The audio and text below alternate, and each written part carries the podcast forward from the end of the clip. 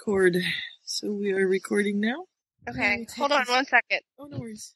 No, you can record. Just hold on one second. What am I holding on to? I don't know. Where were we? Fifty-eight. 54. I can't believe I remember that. I gotta bring Alrighty. Oh, Sorry. Okay. That's okay. Did you hear me, Sue? I think I was on the F series. You may have been. Okay. Did Scott not put you on there? No. And I'm, I'm sitting there. I'm like, I know I talked to Ben and Tosha and and Ira and Tasha, and I'm Oh. like, I know I debated the guy versus girl thing, and You did a voicemail, that's what I did. but you may have been on one of the episodes too. Yeah, I thought I was. How do I look at this? Um, um, um. It doesn't matter. I was just like, I was like, I thought I did those, and like I was just having like one of those like moments of like, am I? It, it's just been that kind of a day today. Oh yeah. today felt like the never-ending day. Did it? Well, I got to work at eight. I worked. And then five, I had class, and I'd stay there and use my work computer. And I got out of that at like quarter to eight.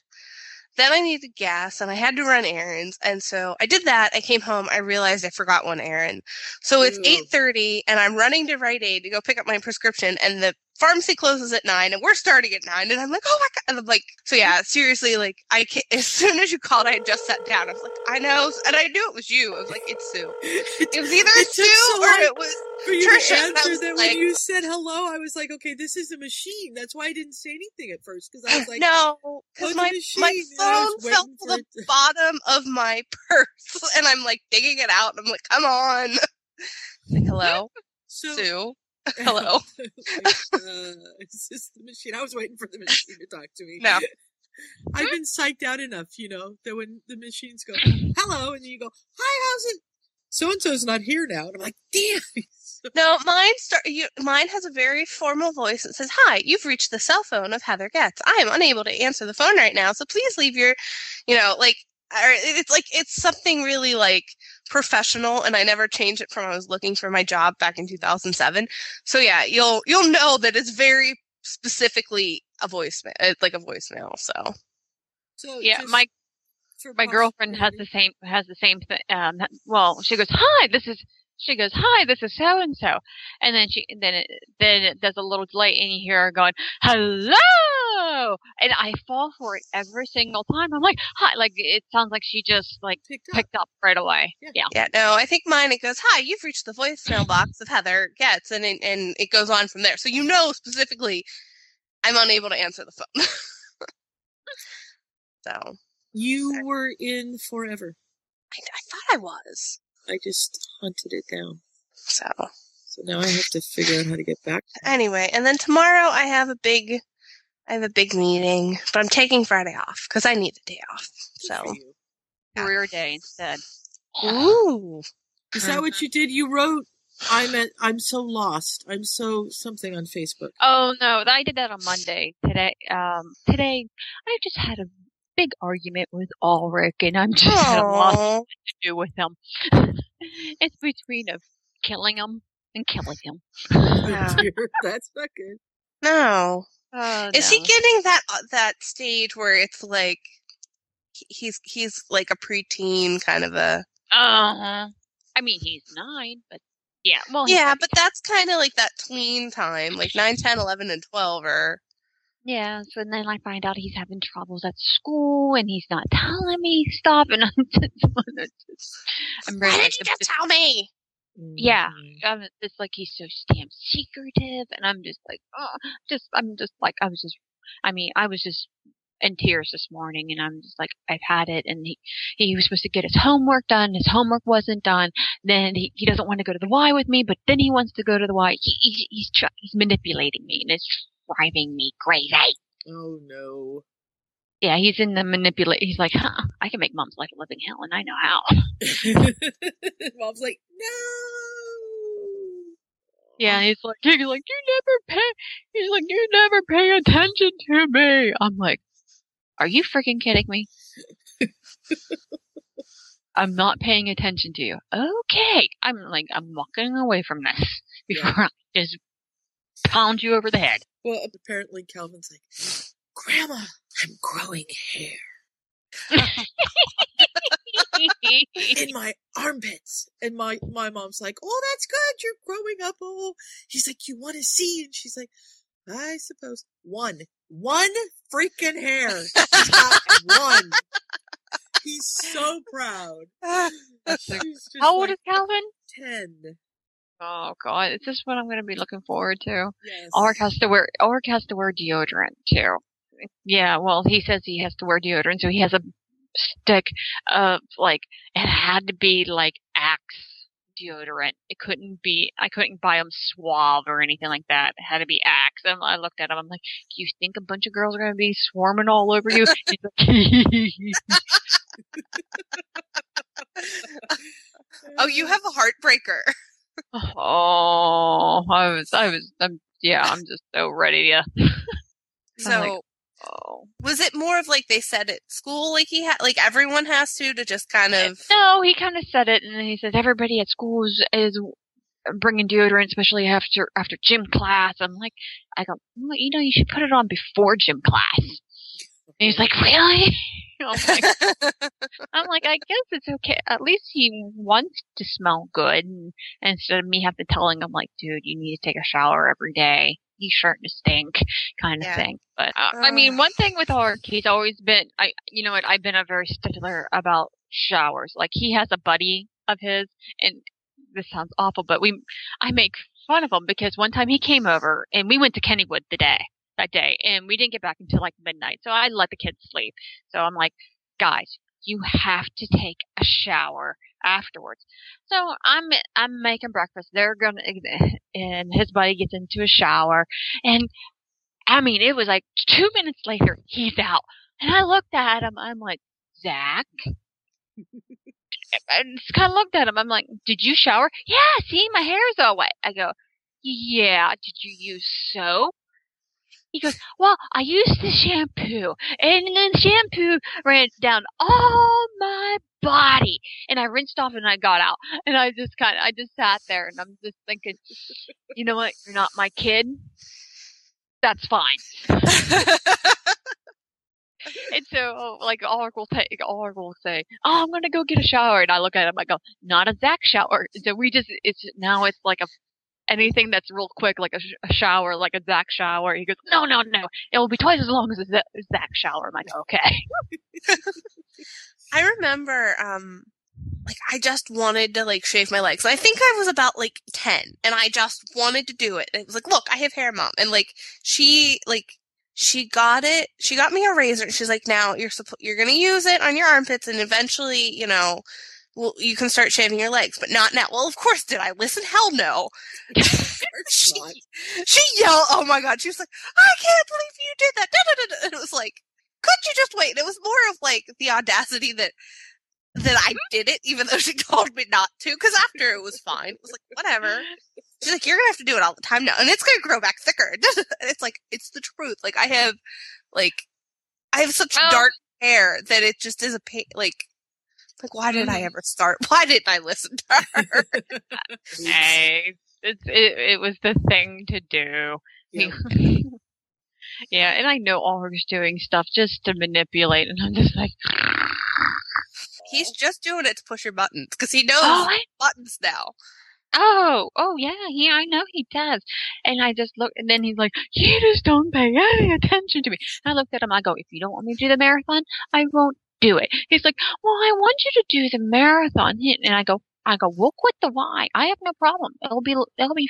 I'm like, "That's fifty five dollars. I don't have to pay." And he's like, "But I want to go to the Y." I go, "Then why don't you want to go to the Y now?" And it's, it's just because he's being spiteful. So are you doing the full marathon this year? I'm doing the half again. Okay. and then um, I plan on doing the Marine Corps full marathon. Um, When's that and one? That is in October. So you have more time. Yeah, and plus, are away a lot during the summer with Mhm. between my parents going to his other grandparents and my um, his godmother and stuff like that. I'll have a lot more time to really prepare for it than I do Yeah. now. Gotcha. I can't do it this year because of my project at work. Uh, I don't have the luxury of weekends until July. Hmm. Oh, that So- sucks. Yeah, You can walk. Yeah. I'll come. I might. I'll probably be down and check it out, and I'll probably be at the expo since work sponsors the relay. Yeah. Oh, yeah. Yeah. Yeah. And I'm I'm debating about whether or not to do the 5K on Saturday. I just have to get my Uh, butt moving, and I'm doing the 5K. Also, so okay. because You are ARG's. for punishment. I know. Well, ARG, ARG's doing the 5K. At least that's what he says, and which I'm going to make him do. Which I'm just one thing I'm just not happy about the marathon and how they're doing things is the 5K is fifty, uh, what thirty five dollars. Yes. I about shit myself. Well, most other 5Ks are what, like 15, 20? Yeah. And I'm like, and they're for and they're for different kinds of charities. This is not for any charity. They're not giving Yeah. money away to anything, Well, which I don't understand. I don't Well, understand. a part of it does go like it. I mean, I read about it. Like a part of the money does actually go to a charity. They just don't list it because I think they have like certain like they have they don't they don't say how much or it's all going like it's split between a couple. Well, th- I would like to know which charities because eh, you know what, it would be kind of nice to know these kind of things. Well, because they're a nonprofit, they can't make a a profit. they're not of- allowed. Yeah, they're not No. allowed to make profit. And the thing is, I I've been hearing a lot of people just complain of how much they are making people pay for these. Sh- um, my PT therapist is. She goes, "Oh, I'm going to do the half." She goes, "I can't believe they're making you pay." Pay ninety dollars. It's up to ninety dollars now. She goes, Yeah. and she's not from originally around here. She's from Michigan and Chicago and in the Chicago area around there. And she Mhm. goes, she goes, I only, she goes, she she's done the Chicago Marathon. She goes, I don't think I. She goes, I might have just paid ninety dollars just to do the Chicago Marathon. Yeah. And she goes, this is ninety dollars for the half. And I'm like, yeah, I think it's because we we're so much smaller. Like I'm not defending or, or anything. No, like, I, just- no. I mean, logically, I think it's because we're smaller, and the same work has to go into the Chicago Marathon that our marathon does. So Oh yeah, don't get me wrong. I think there's a there's a lot they have going on, but eh, I I have I have a lot of issues being being a charity of what they what they did more than anything else. It's a great run. It is a lot of fun. They have they have a lot of problems, Ooh, but I'll be right back. Okay. Sorry. You need to come out here and do the hood to coast, Trisha. I have heard that's supposed to be awesome. Yeah. But isn't that 100 miles or something? Oh, it's pretty far, but you you do it as a relay. Oh, I can do I can do that. Do you want to do it with me, Sue? Oh yeah, right. Me with my knees, I can barely stand up, let alone walk down the stairs, let alone run somewhere. Heaven forbid I ever have to run to save a kid because they're dead meat. They do have walkers for the Hood to Coast too, but my physician used to run the Hood to Coast until she blew her knees. They used to come and sleep here. It was great. I never know Oh. when they'd show up, and they'd show up, and we'd feed them and let them shower, and they'd sleep for an hour, and then they'd be off again. Hood Coast Relay. When is that? Oh yeah, it's It's the last uh last weekend in August. Yeah, that's 197 miles. wow. So no, I'm kidding. Mothers of all relays. Yeah. Yeah, you have to have a team and all that stuff. I mean, it's it's a big deal, but they have it's fun because they dress up their vans and. and Oh yeah, I um they have another one. They have other ones like it. It's um I can't remember what it was. Um they're called Ragnar Relays. They have them all over the place too. Uh-huh. They're they're supposed to be really neat. Running was never my thing. I I have the utmost respect for you because I just suck at running. so I I do. I I look at you and go, "Wow, that is so cool that she got into it. She's excited about it and there's no way I'd ever do it."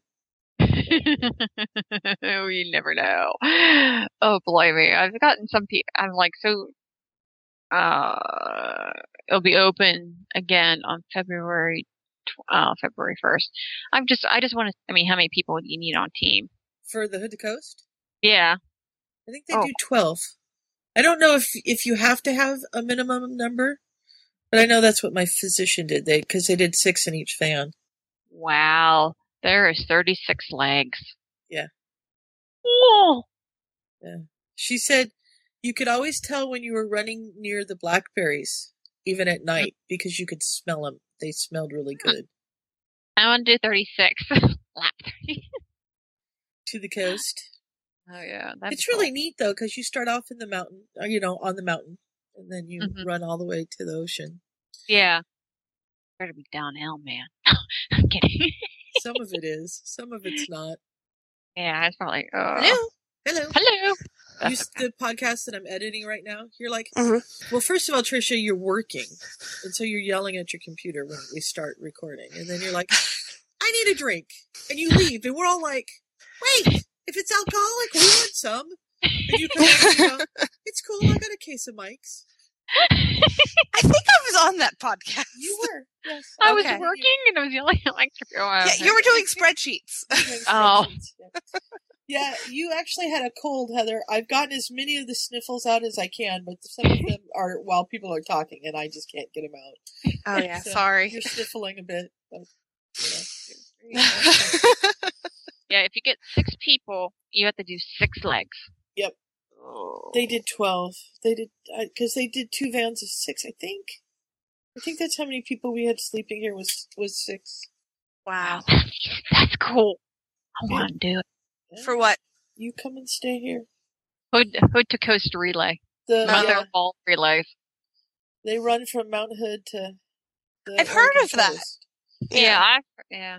Trisha just said it was 196 miles. 197, but they say um, 200. They say 200 miles. So, Rounded What's up. three miles here or there? Yeah. When you're doing that much. okay. Well, You put it on your bucket list, Trisha. uh, yeah, we'll see.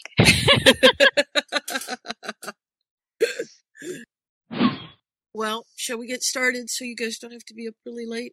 Kelly That's- may come in late. I don't know about Scott. He's doing a performance tonight. He said, Yeah, he said. Yeah, and what I saw online was like, I don't think I'm gonna make it. Sorry, guys. Yeah, So- I think he just didn't want to deal with the on again, off again Skype. Yeah. Is he still having problems, or is that just the It's- nature of? It's new. I don't know what's going on. All of a sudden, he can't. We can't hardly keep him anymore. And we were doing so good. I know. I know. And I, we thought, well, it was me. But I got new RAM for Christmas in the mm-hmm. computer, so that should have helped. I still don't understand how it helps. All of my friends that are computer literate shake their heads at me and just go, it does. And I'm like, So, okay, I like- trust you. Put it. Think about it this way: RAM is like your short-term memory. Yeah. And so So adding more RAM easier. is like trying to cram for an exam the next day. It gives you more space to put all that stuff in. Yeah. And then when you shut it down, it goes into your hard drive, which is like your long term memory. So Mhm. little random facts that you now can recall from when you were, you know, younger are in your long term memory. right. So RAM is kind of what is running everything on the surface. So anything that, that you're running at startup or things like that, that's why you need RAM. Okay. Does that make sense? It does make sense. Does See, that help? The first one that's actually Very said, good. this is what it is, Sue, instead of just going, just trust us. Like, Yeah. okay. And then, um, I figured out. uh, Do I know how to put miles. it in? No. my brother did it. He looked online. He ordered it online. He, it shipped to him. He figured out how to do it and he did it all himself. I know it's not hard in um in like the Mac, but I would never like crack open my my MacBook. Like I just don't trust myself in laptops. So I, used was like, I, I don't want to watch. I don't want to watch. I don't want to watch. But he did it in like three seconds. He's like, done. Like, okay. that's good. And he I did it that. I used to do that. That's what I used to do for um an old job, my old job. I used to put like software in. I put more RAM and more memory cards and new video cards and stuff like that. I always ended up bloody. I That's bet. not good. I don't know why. I always ended up bloody. Um, Oh, like, well, hold on. Just like I said, I figured it out. If there's six people in in the thing, you um in the relay, you're running at Mm. least 33 miles. what's the half marathon? 13. Thirteen point one. And a marathon's 26.2. So you're running an ultra. Wow. Yeah, I'm not that good. Yes, but are you running it like is isn't it over the course It's of a not couple continu- days? It's not. Um, it's not continuous. So Yeah, it's um they started how does it work? I think they start it Saturday night and they run through Sunday. I, I what chapter remember. are we on? 15. Okay. you are the murderer. Yes, you are the murderer. Like I said, I've read this, but I read it when we assigned it at the start of this season, which was like last year. So That's okay. That's all right. I had to re-go. I'm go. I'm re-going through this, and I've read this like four times. got it. I know. I'm sorry I, I changed the schedule on us, but No, it's fine. I uh, really wanted to get the Andy interview in, and I thought it went really well. That's good. I thought about joining because I, I mean, I did read Away from the Sun and I read her um, Tangled one, Right? and I was just like, I'm so exhausted. Like Wednesdays are just long, and it's like I knew I was doing this today, so I'm like, I'm like drinking Diet Mountain Dew, and I'll be good. But it's just like last week I was like, I just want to go home. Yeah, I don't blame you. So I'm glad. Did she, you know, did she have a good time? Was she, in, uh, you know, Yeah, and she actually got me. She they do their own podcast. uh huh. Okay, so she says I have my own podcast. I'm like, really? Tell us about it. We'll wreck it for the podcast. I, I don't have a problem with that. So she told me about it. I'm like, all right, I'm gonna go home and li- I'm gonna listen to it. So I went and downloaded it. They have a member. Her name is Julie. They call her Jules. Her favorite character is Neville.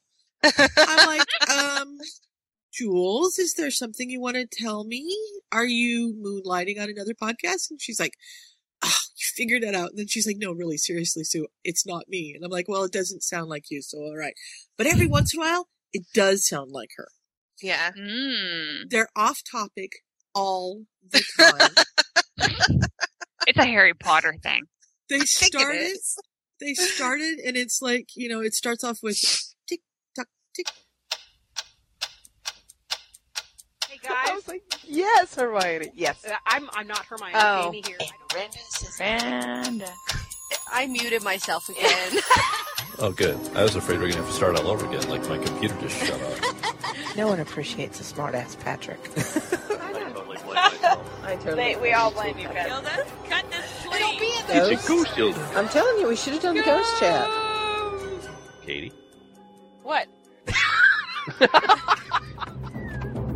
It's like, you, you hear somebody come in and they're like, oh no, I was on mute. And I'm like, this is us. I swear, it's totally us. but they do um filks. They're all fairly musical, and so they do Wizard Rock filks or Harry Potter filks, which are kind of fun. And they usually play one Wizard Rock song somewhere along the podcast, and then they have what they call their guru guru chat, and they pick different things and discuss them. And they're always really fun. There's two guys that come and go. One of them's name is Patrick, and he's absolutely hysterical. and then Andy's in there, and Jules, and somebody named Kathy. And I haven't quite get all the voices down yet, but I'm working on it. But I've probably listened to ten of them since last week. Hmm. I'm having a good time with it. It's That's called good. Gallery Cast. If you need something to listen to, they're about an hour long, sometimes a little longer, and they do news and stuff like that. So I've been listening to them squee about the trailer because I went back as far as I could go in iTunes and started Mhm. downloading from there. Hmm. So I, I'm about a year behind on their podcast, but and one of them just got to go to the. She went to see Dan in in the, the musical, and then was there when the um, Harry Potter exposition opened. It got Oh, to go nice. go there, and so she was squeeing all over that and stuff like that. Very nice. So I have Mooney typing to me on Skype. She's like, cries. This is just. I'm like, what? She's like, this fic. I'm like, oh, okay. She's reading Away from the Sun. And, uh, yeah, we know. She's like, poor Ginny. I'm like, where are you? Chapter 15. That doesn't help me at all, but I'll say, aha. So I like. I know I've read it. say, 'cause just I did. I read it, and I remember like having those moments, but I can't for the life of me remember what it was about. You know That's what? because I've you read all 24 chapters in one day. You said Yeah, I that do like that a lot. six times during the podcast. I read all chapters, 27, four chapters today. I know I've said that a lot, but I read all 24 today. oh, really? So this is, the That one, must be why I don't remember. uh, this is the one I'm editing. All right, well, let's give this thing a start, and then that way, we hopefully, and let's, we can uh, skim and go through this, this as quickly as we can, and then we won't How be many up all night. chapters are we supposed to do? It's 15 through 22, so it's like seven. Okay. We'll t- we can do it. We can do it. We can do it. So, all right. Okay. For Friday, December 7th, this is episode 157 of Potterfic Weekly. Welcome to the place where the story never ends. Hey Ron, the next time. Previously on Potterfic Weekly. Where would you like to start, Sue? Well, let's start at the beginning. That would be awesome. My resolutions for this Potterfic weekly season is not to snort. Welcome to Potterfic, whatever. Oh, Scott. Did we, did we lose Scott? Okay, what did I miss? Am I surrounded by Hufflepuffs? You yes, are. you are. Yes, you are. Apparently, I'm Jen, and I don't know my alphabet. No, she's the poster child for our podcast. Shit. I snort. I think I need more meds. My meds have kicked in, I can tell. Sure. I think that's two, and that could possibly be three. Moving right along. I felt like a rock star. Just really big knickers. Pants are your underpants, not Oh. trousers. Potterfic Weekly, defining strange terms for your edification. but I was planning on getting ravished anytime soon. Really, honestly. Saxon Snorkax. Two of my favorite subjects. I love Snape. You are quite possibly clinically insane. In the nicest sense of the word, of course. We'll always laugh before the end. Potterfic Weekly, where the story never ends. Mm. This chapter makes me want. Oh, sorry. We Oh, can yeah, we got to in. the Introduce last oh my god. Never ends. Welcome to Potterfic Weekly. I'm Sue. I'm Trisha. This is Oliver's gal. Yay!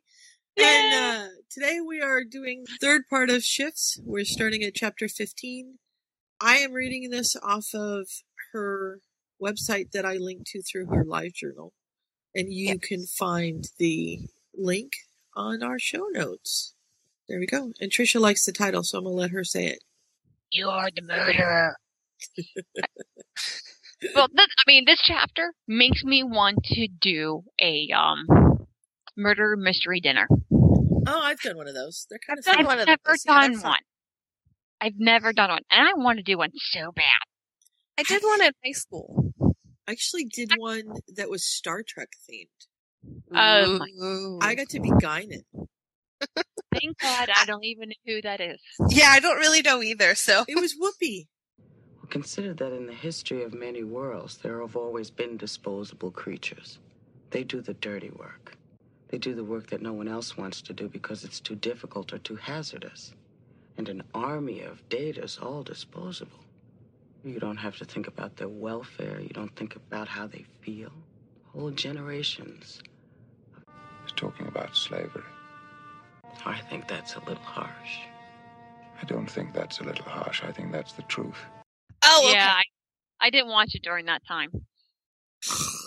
I'm more old school. See, I never watched the old school. Trisha, you're breathing in your mic. Okay, there we go. Thank you. Now, now that I'm doing all the editing, I'm getting really picky. Don't breathe. Don't breathe. Hold your breath while you It's okay if you pass out. Just don't breathe. so we have poor Remus. He's transforming because it's a full moon, and he falls out of the hayloft and dislocates his arm or his shoulder while he's transforming into the wolf. And you know, ah, that's just gotta hurt so bad. And then he finally wakes up and he's cold because it's been raining, and he's you know just in a He's bad way. he's just sick and miserable. He is. And then by the time he gets home, he's got a sore throat. You just know he's going to be sick. Yeah. So thank goodness for Dora, who calls up and says he's going to be out for the next two days. Blythe wants to make sure he's going to be at the meeting on Saturday because, you know, that's important. Yeah. And Remus is like, uh, What's Saturday? Saturday. We're playing host. He's like, did I know about this? I just love it. Next time I'll take your book away from you before I tell you something. Apparently you answering me doesn't definitively prove that you hear me. It's just like men watching football. Yeah. They are totally a married couple, even though they're not really married. I mean, it's just. Well, they will so be. good. Yeah. Yay! I know. For a little No, I- you know, like him and the and the shoulder injury and things like that. Like you always see him. It's like always fade to black. That like when it's not in his perspective, that he goes off to transform and then he comes back. And it's like mm-hmm. I think she did a very good job of a real portrayal of yeah, he's transforming and thrashing around. He's gonna hurt himself, and that explains why he gets the scratches and the and he mm-hmm. looks like he's in pain right after. It's you know, it's not like he just lies down and poof, he's a wolf. Like it, you know, it's it's a very the way it's portrayed seems like you know it shows that he doesn't want to be the wolf. So there's like a fight between him and Wolf with the capital W.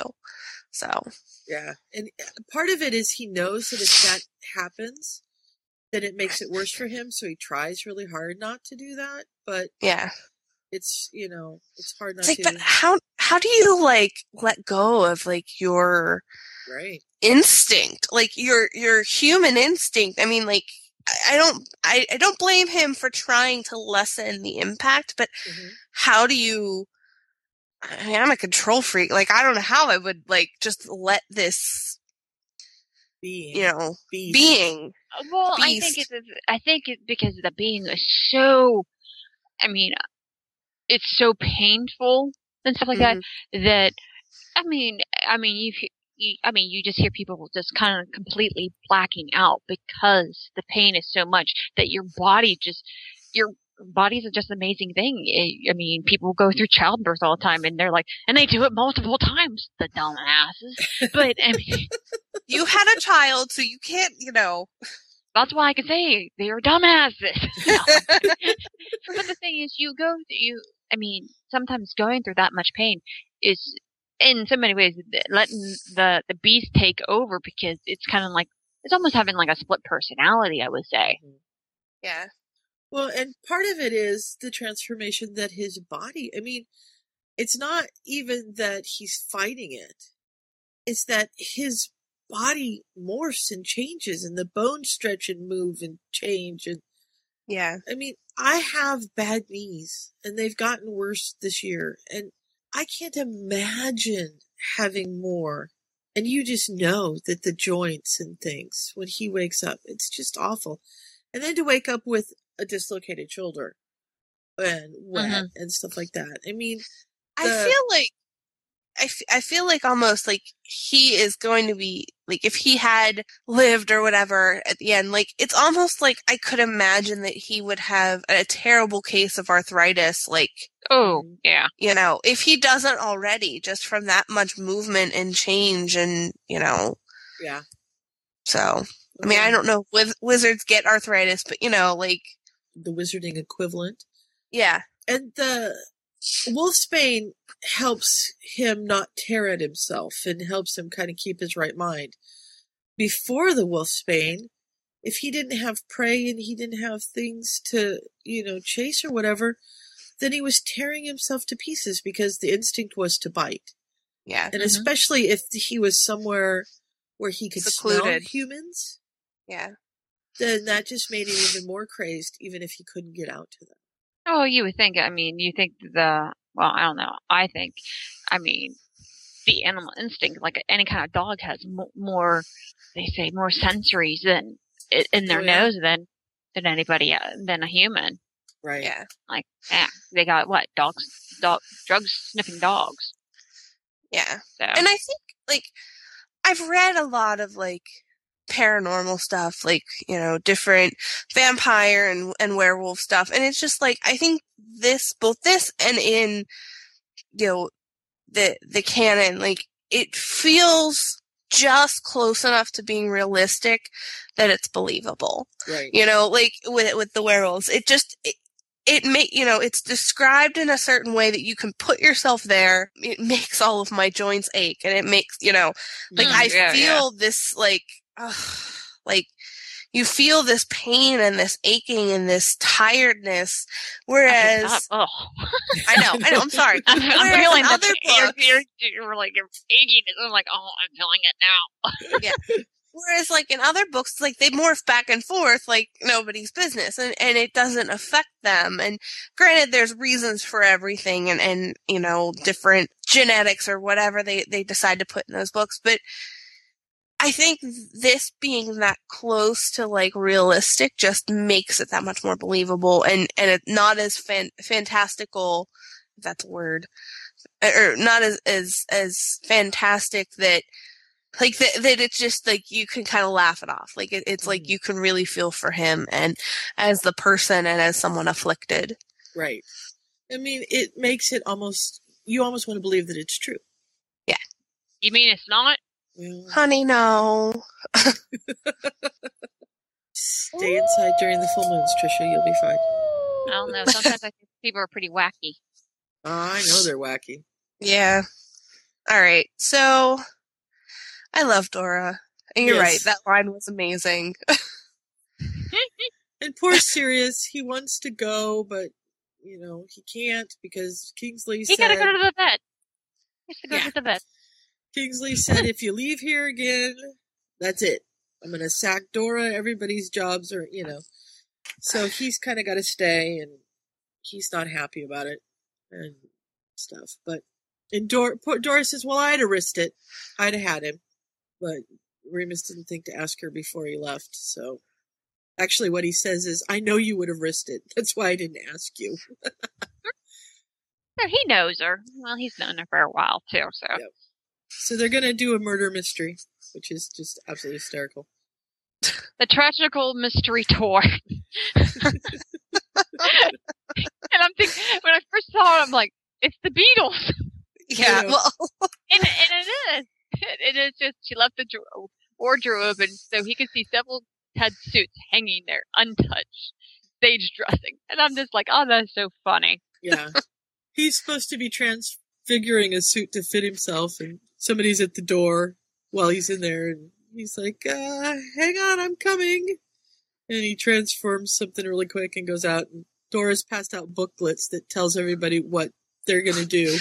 Oh no, but no wait, no wait. Like so he's trying to get changed and she's like um and he noticed uh that her nightgown was folded neatly enough on the carelessly made bed where it sat among pillows and anything else and she hasn't set out any men's pajamas. Remus sincerely hoped that no one would be so adamant to find clues in the fictional murder that would take place. He didn't have, a, have one of his colleagues wives speculating whether or not he slept naked. Uh, most men do, I think. So uh, it's, they're probably these are old married couples. They don't care what he wears or doesn't. Oh wear yes, like that. they do. They just want to whisper. They think he's the cutest thing since sliced bread. I mean, of course, he's Remus Lupin. That's true. That's true. All of They the go- women. They gossip about their husbands. Yeah, the women would be doing that. The men could care less. No, the women yeah. want it. Yeah. Yes. And could you just see him? He's turning red before my very eyes. yes.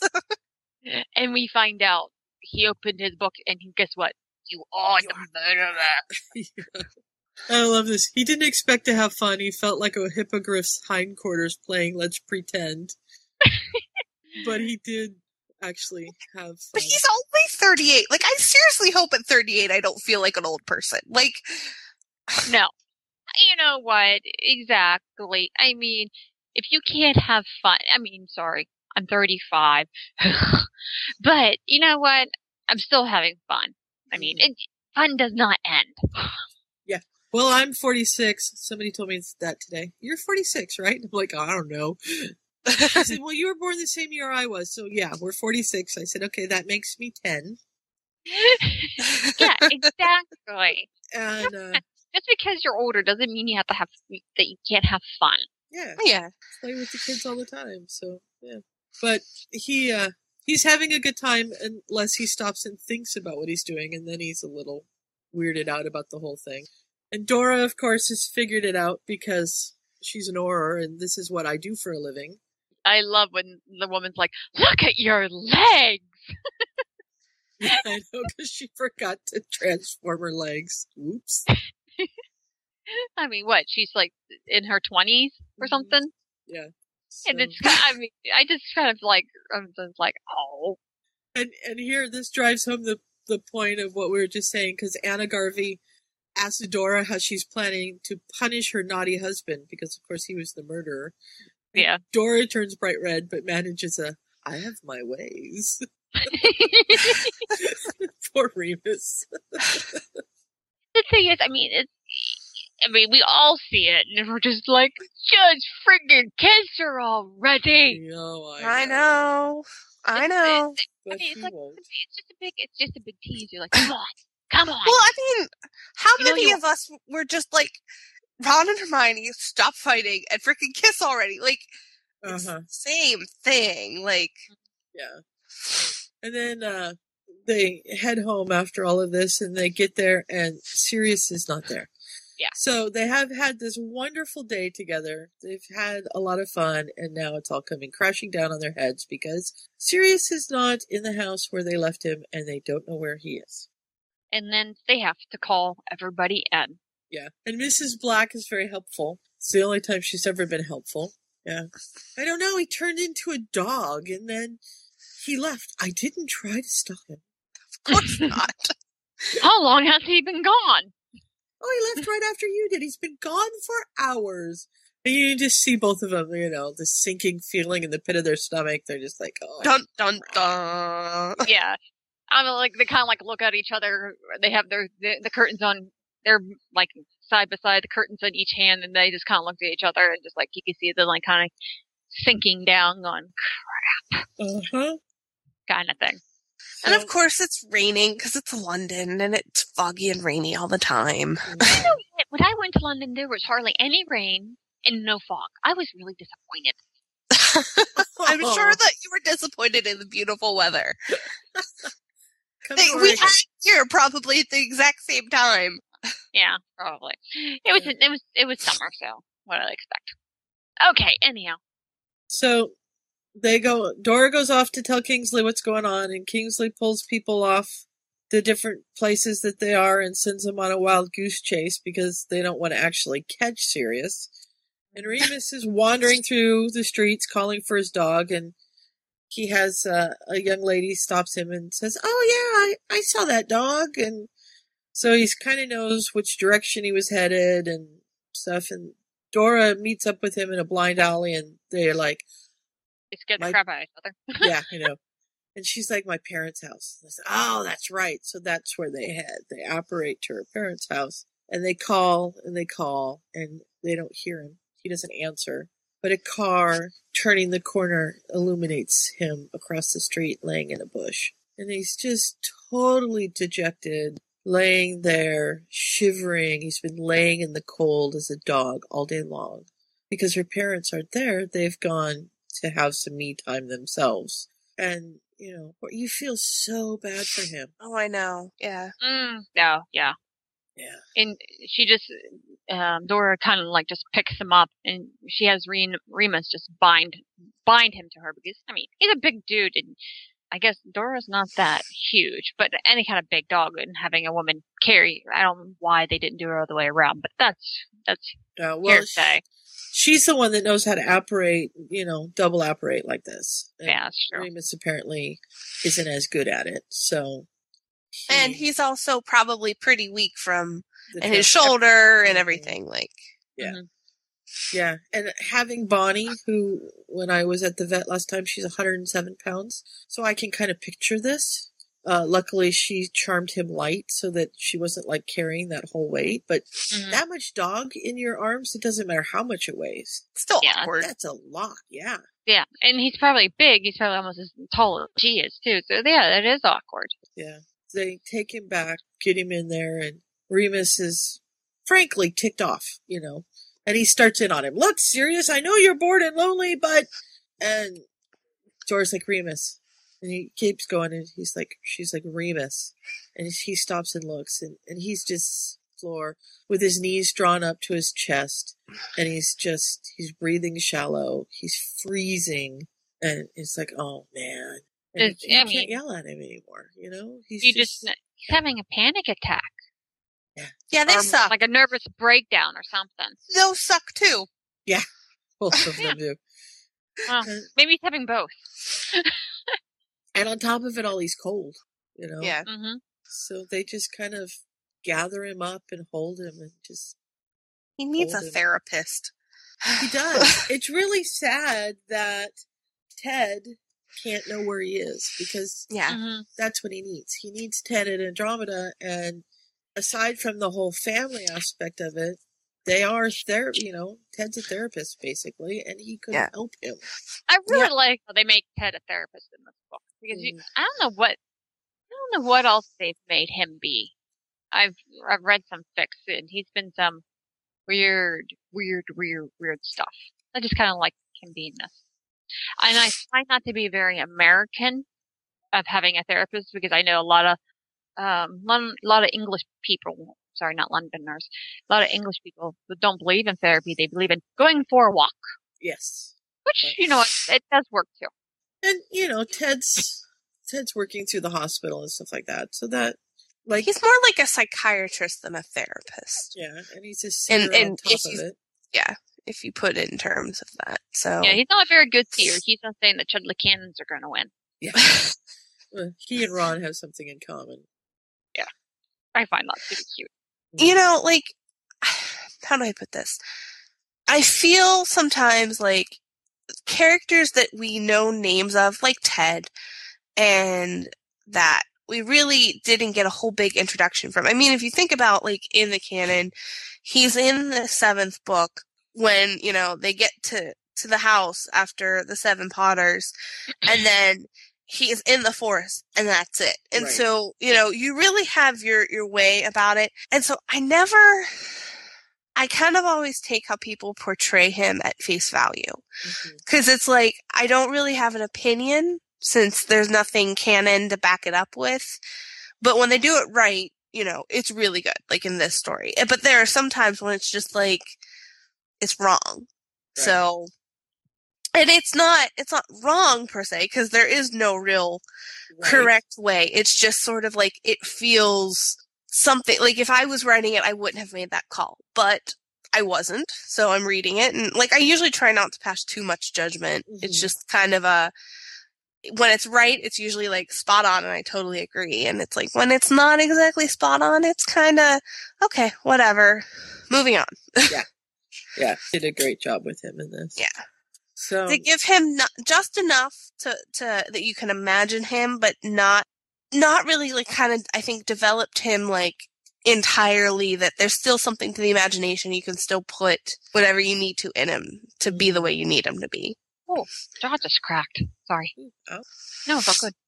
Anyway, Okay, where are we? Um, So the Sirius and, and Remus talk a little bit, and Sirius is like, "I'm really sorry I caused all the trouble," and Remus is like, "I really should have taken you with us and to hell with Kingsley," but they. Sirius kind of falls asleep, and Remus putters around the house for a while. And he asks Phineas Nigellus if Dumbledore's awake because he kind of wants to talk to him, but he's not really there. You know, he's awake and he heard all about my great grandson's adventures because Shacklebolt actually went to Hogwarts, but they're having a meeting and they're going to discuss him. And they're going to have it at Arabella's house because they don't want Sirius to be there. And now Remus is being told that he's in charge and he it's going to be basically his call. And so now Remus has got to decide what to do. Who just want? He just wanted to. Just, I just wanted to hurt Kingsley so bad. I'm like, he's not a child. I mean, you can't talk to him about him in front of him. I mean, I can so understand though too, but I'm just like, oh. yeah, yeah. And usually Kingsley, he's the one we love, you know. Yeah. But I but he's also human, like, and he's also an Auror, and he has an alpha personality. I mean, like, you have mm. to, I mean, to be in law, not to be in law enforcement, you don't have to have it, but it's a, a stereotypical trait. I mean, so I don't blame him for this reaction. I don't have to like it, but Right. Yeah. Blame him. Exactly. Yeah, I don't blame him. I don't like it, but I don't blame him. So a bunch of them show up, and and Arabella's just like hustling all around, and she's all in a Twitter, and I love that She's, Doug. coming- she's never had this much company at one time. she, she's trying to keep the cats out of the way. And she ends up sitting on one, and yeah, like, let me put the cats away. And she opens up drawers and there are cats everywhere. Stick crawling out. that's pretty funny. And um, it smells like cabbage. So Kingsley announces that Sirius is unstable, which is true. Duh. You know. I want to see how you feel after how many years in Azkaban to see if you're all stable. Yeah, as a dog, and now to be cooped up in this house with his crazy mother and his crazy house elf. Yeah, and, the, the stuff in the crazy, the, in the crazy house that will choke you and everything else and doxies Mm-hmm. and yeah. So we find out that Dung uh, went out as disguised as Sirius Black, so that he At least could got his draw- contraband out. Yeah, I know. He, he's got rid of it so that he wouldn't get caught. I'm sorry, that made me laugh. And Dora stands up and says, because Kingsley's like, you know, he's trouble. We need to do something else. He controls where we are meeting house. And if he loses it, we could lose the meeting house, you know. Yeah. And Dora stands up and says, Sirius is in trouble, but that's a family matter and it has nothing to do with the order. The order's concern is the house. And Remus can get in and I can get in, so that's not anything we have to worry about. And And Molly, and Molly steps up for him. Yeah. I was just like, yay, Molly. Yeah, because you know that Molly and Sirius don't get along, and at least in this one, you know, and she's still kind of sticking up. Well, she kind of, I mean, really, she didn't get along with him in, in the original books either. Right. So I think how she kept that dynamic from within the books was very, very good. I like that. Heather, are you okay? Yeah, I'm here. I know you're here. You're just sniffling away. You're sniffling. Sorry. You're- I thought you were. I thought you like you did something to your finger because I hear. I just thought I you better ask. You, you're you're you're sniffling and you're sighing and you sound like you're about ready to cry. And I just wanted to make sure that the story wasn't, you know. No, no, no. I um I had an allergy attack this morning. Okay. Oh well, basically all day. So I'm all stuffed up and like It's fine. I just wanted to make sure you were okay. yeah, I'm fine. I'm glad you said something because I was thinking too. Dang allergies. Yeah.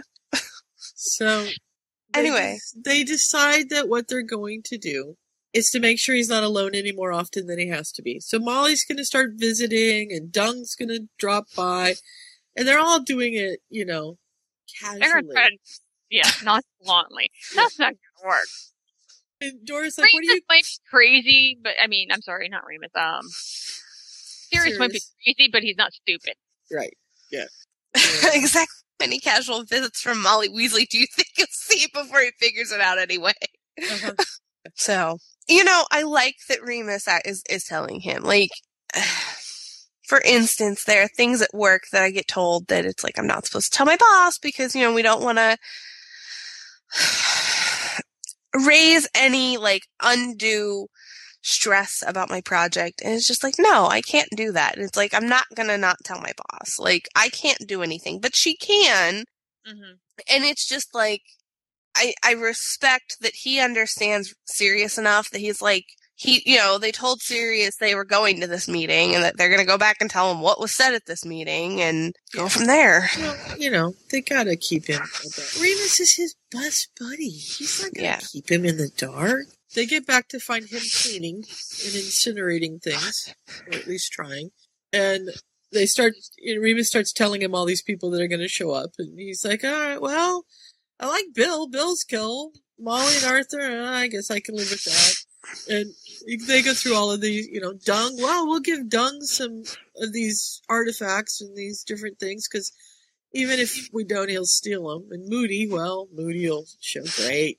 And then Emmeline Vance. Oh no, no, I absolutely draw the line at Emmeline Vance. Totally unacceptable. And Remus is like, what? And then he's like, oh, he's being silly. Okay. So he starts playing along, you know. she might go on a wild house repair spree. Can't have that. I'm thinking, yeah, you Fleur- could. What the hell are you doing? Me? No, Flurry. Oh. Sorry, all of a sudden I hear like cabinet cabinet doors open and stuff, and, and, and I see this cat walking out. I didn't do anything. No, no, the cat, not you. I know. That's what the cat said. I didn't do anything. It wasn't me. I don't know what you're thinking about. It's a ghost. Yeah. It's Sir Nicholas de Mimsy. Porpington?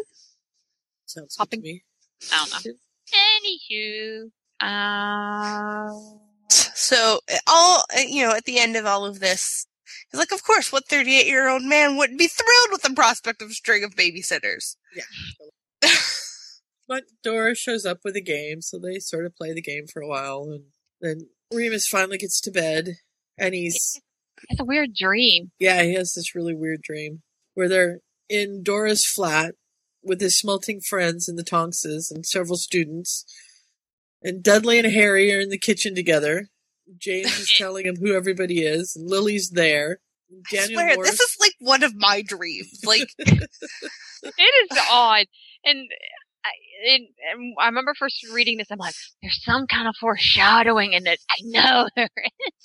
yeah, and, and we've got Minerva in a flowing, flowery dress. That was just odd. Yeah, that would be. And she's dancing with Vernon. Oh no, that's bad. Uh, my favorite stuff is Joe Evans is growling at Snape about his mistreat of students. this is just an overactive ma- imagination. Yep. oh yeah, it's called too much going on at one time, and his brain's trying to figure it out. For some reason, he's looking for his book. And Of course time. he is. And Dora's giving him a kiss and saying, Have you figured it out yet? And he's like, No. Should I have? And she's like, Oh, I know. Sirius would know. And Remus is like, Well, of course Sirius knows, but he can't talk, can he? And she's like, Why not? He's dead. Yeah. There's your foreshadowing. Remus is like, I lost my book. You can't lose your book, then other people are know your secrets. Now, Harry's got it figured out, but Ginny, he won't let Ginny know whether or not she's right. And the Patil girls are there, and Piers Pocus is, they're planning a wedding. That's frightening. That's frightening. Yeah. That's a whole lot of pee. yeah. There's a lot of P. Patty people. Patil and Peter Pocus. So, and then he comes. Uh, the, So would she hyphenate to Patil Pocus? Oh, I hope. oh, I want to see the monogram for that. we'll just call her the Triple P. So, yeah, and at the very end, it says, You are the murderer. Yeah. Like, ah. No, not me. Yeah, it's the kind of dream you just want to wake up from. You, you wake up from it and go, what the hell was that? Mm, What did I eat? yeah, that's it. So then we move to chapter 16, which is Frayne. And we find Remus at St. Mungo's looking for Ted because this dream's kind of weirded him out just a little bit. He doesn't Yeah. really want to say that, but and then, of course he he remembers a time when he was supposed to be watching Harry and and Harry was watching the baby birds and so he actually turned into a baby bird, you know, grew feathers and everything and so he takes him to St. Mungo's and James and Lily are like, ah, we usually just let him molt. So we know that Harry's done this more than once. this is cute. Oops. Yeah. And he sees Ted, and Ted's with Gilderoy Lockhart. And I, and I think it's just cute. It's cute that he, that um Gilderoy is this used to be an old high school. I mean, old high school, old Hogwarts friend. So I, I thought that was a cute little twist they put in there. Yeah. And he says, you know, I had an odd dream, but I don't, you know, I'm just worried about him. And Ted's like, how bad are things? And so Remus tells him about Saturday and what happened. And they're like, you know, we've we've got a plan for if he ever does show up. And what plan is that? Ted tells him, and he's like, "That's not a very good plan." Ted's like, "Yeah, I know, but at least it's a plan." and I like him. I, my favorite thing is like he, he stood up and took a handful of Floo powder and tossed it in the fire, and he goes, "Love." Yeah. and I'm Join like, me. I'm just like, how, the whole thing? I mean, So her, like any other um colleagues that needs to call her, call her love too. Yeah. so I thought because I always thought you had to like call. Specific. It's like your phone Yeah. number. Yeah. Yeah, Dial love. love. I found that to be funny. Uh-huh. Maybe he has like so you know how like on on like super awesome phones at work like you have speed dial maybe he has like a speed dial connection for love Yeah, He's maybe. got s- a Floo speed dial connection. Yeah, yeah Okay. hey you never know we learned all kinds of stuff about flus with in, with frankie so not frankie with um donzo and Donzo. in teddy's stories so Yep. it could work anyway go on All right. Um. So she comes down. She's told what's going on. And they don't really come up with Uh, anything good, but no. they talk about it for a while and They just know. And so he heads back and he finds Sirius and Hestia in Buckbeak's room because Hestia is, uh, you know, examining the hippogriff. and so she bows to him and, and everything because she's, she's a magical zoologist, magi zoologist, which I think is great. She really studied the damn tizzy puffs all day. Oops. I know more about the little beasties than anyone would ever want to know. Sorry, it just made me laugh. Yeah, I know. He's just like, oh, man, not only do I have to have babysitters, but now I have to go and learn these things with them. Can we just play cards downstairs, you know? And we find out that Dudley's not going to class and he's getting detentions and he's just being a prat, an all around pat, prat. And Remus is having so much trouble dealing with all the people back home. He started going to Dora's flat to grade papers and stuff because he he just can't deal with everything that's going on at home. Mm-hmm. And plus, Kreacher's throwing away stuff and everything too, so it's mm-hmm. just not safe. Yeah. And And then he comes I- home on Friday. And nobody's He's there. like, "Where's Fleur?" It was Fleur. I told her to go home. and she went. she went. I. I ordered So her I out. out. I shouldn't have been harsh with her. She's barely more than a child. Yeah. That is true. Poor Bill. yeah, I know. So Remus promises to talk to Kingsley and try to get this worked out because, yeah, it's just crazy. And then we have Martha and all Martha and Ollie. Woo. It's a, like a, a gorge and in a forge and gorge or whatever. Fred and Fred. Yeah, Fred. Fred, Fred and Forge. No, we can't. We, okay, it's Gred and Forge. Uh-huh. Forge, okay. Greg and Forge. Yeah. What? Okay, never mind. I, I want see someone say that ten times. It's like five times fast, and see if you get that screwed up. I No, I can't say it one time without screwing it up. I'm not even going to try. So, Marl, I can't do it again. Molly and Arthur Weasley. Thank you. I've You're shown up for breakfast on Saturday while Dora's getting the Wolf's Bane supplies. And, uh, He's trying to convince her to get Remus to go to the Garveys today. yeah, because Remus is like, no. And they show up and they say, you know, you can go. It's cool. And we find out that Sirius has invented a new doorbell that rings down in the kitchen so it doesn't wake up his mother, which is a great thing. Yeah. And, uh, Bill, um, I don't know what other issue. That's the only thing I can think of. Never mind. Anywho, So he kicks Sirius basically kicks Remus out so that he can go to the Garveys. And Molly and Arthur are hanging out and he talks Arthur's talking about how it was. He, he's talking to Remus and he says, you know, when I was first married, my younger brother was living with us and my parents had said, you know, you got to keep an eye on him. And I was resenting him and he was resenting me. And so I can totally understand how you two are feeling because Oh, I like I like his closest brother Lance. Mm-hmm. You know, like Lancelot. Sorry. I did not even get that. Yeah. See, you learn something new. I didn't get it. Wow. So Sirius and Molly are gonna fight over who gets Harry for Christmas, and Arthur's gonna try to say, "Well, half He's for gonna be you." and- peacekeeper. Yeah. Yeah. He's gonna be peacekeeper. off they go to sit through a horribly sad film they go and watch. a horribly sad film about a teacher who's hired at an elite boarding school. Dead Poet Society people. Just in case you didn't know. Yeah. Captain, my captain. Sit down, Mr. Anderson. You hear me? Go, Captain, my captain. Sit down, all of you. I want you seated. Thank you, because I was like, I know the name of this, but I have to go read it through this again until I can get it back in my head. So thank Yeah. you. yeah, and then it was funny that I'm I'm reading the next part and I'm thinking, oh my god, she just it's Ryan. I'm like, she brought Ryan into this thing again. yeah, because he's gonna go on the hula deck. I know. I want to state that I have actually been on the holodeck, and it was really cool.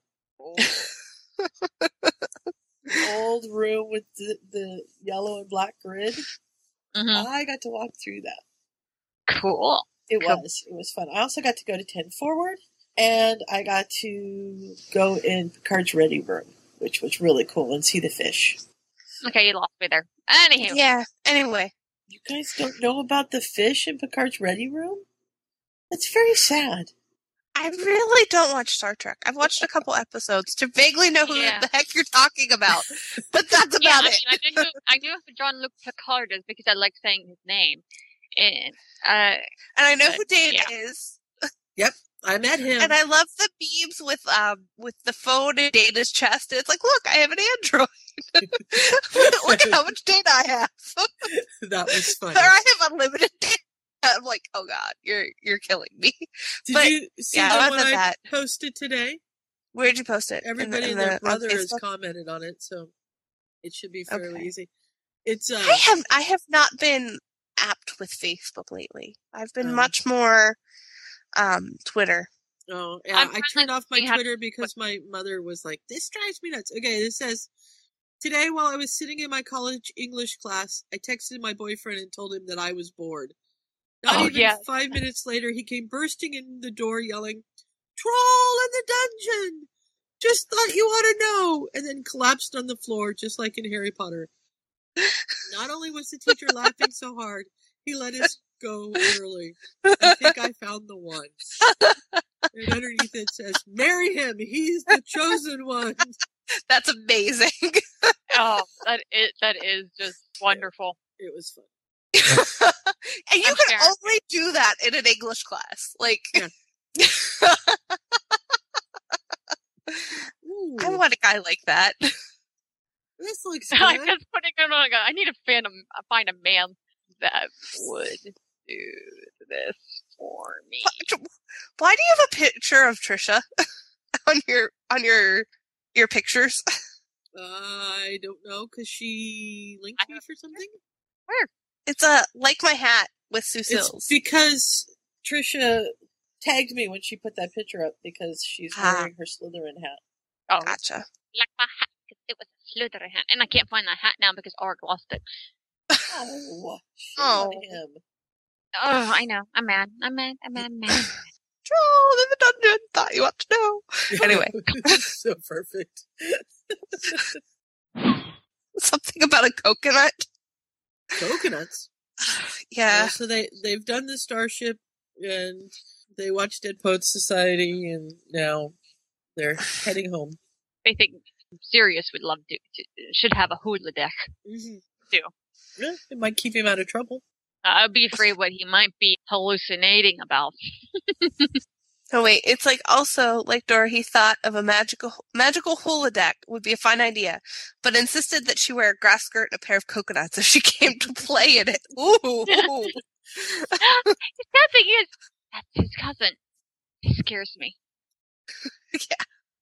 well, he's mostly teasing. Yeah, I hope so. And she mm-hmm. says, "I think you should ask Hestia. I'm sure she'd be glad to split a coconut for you."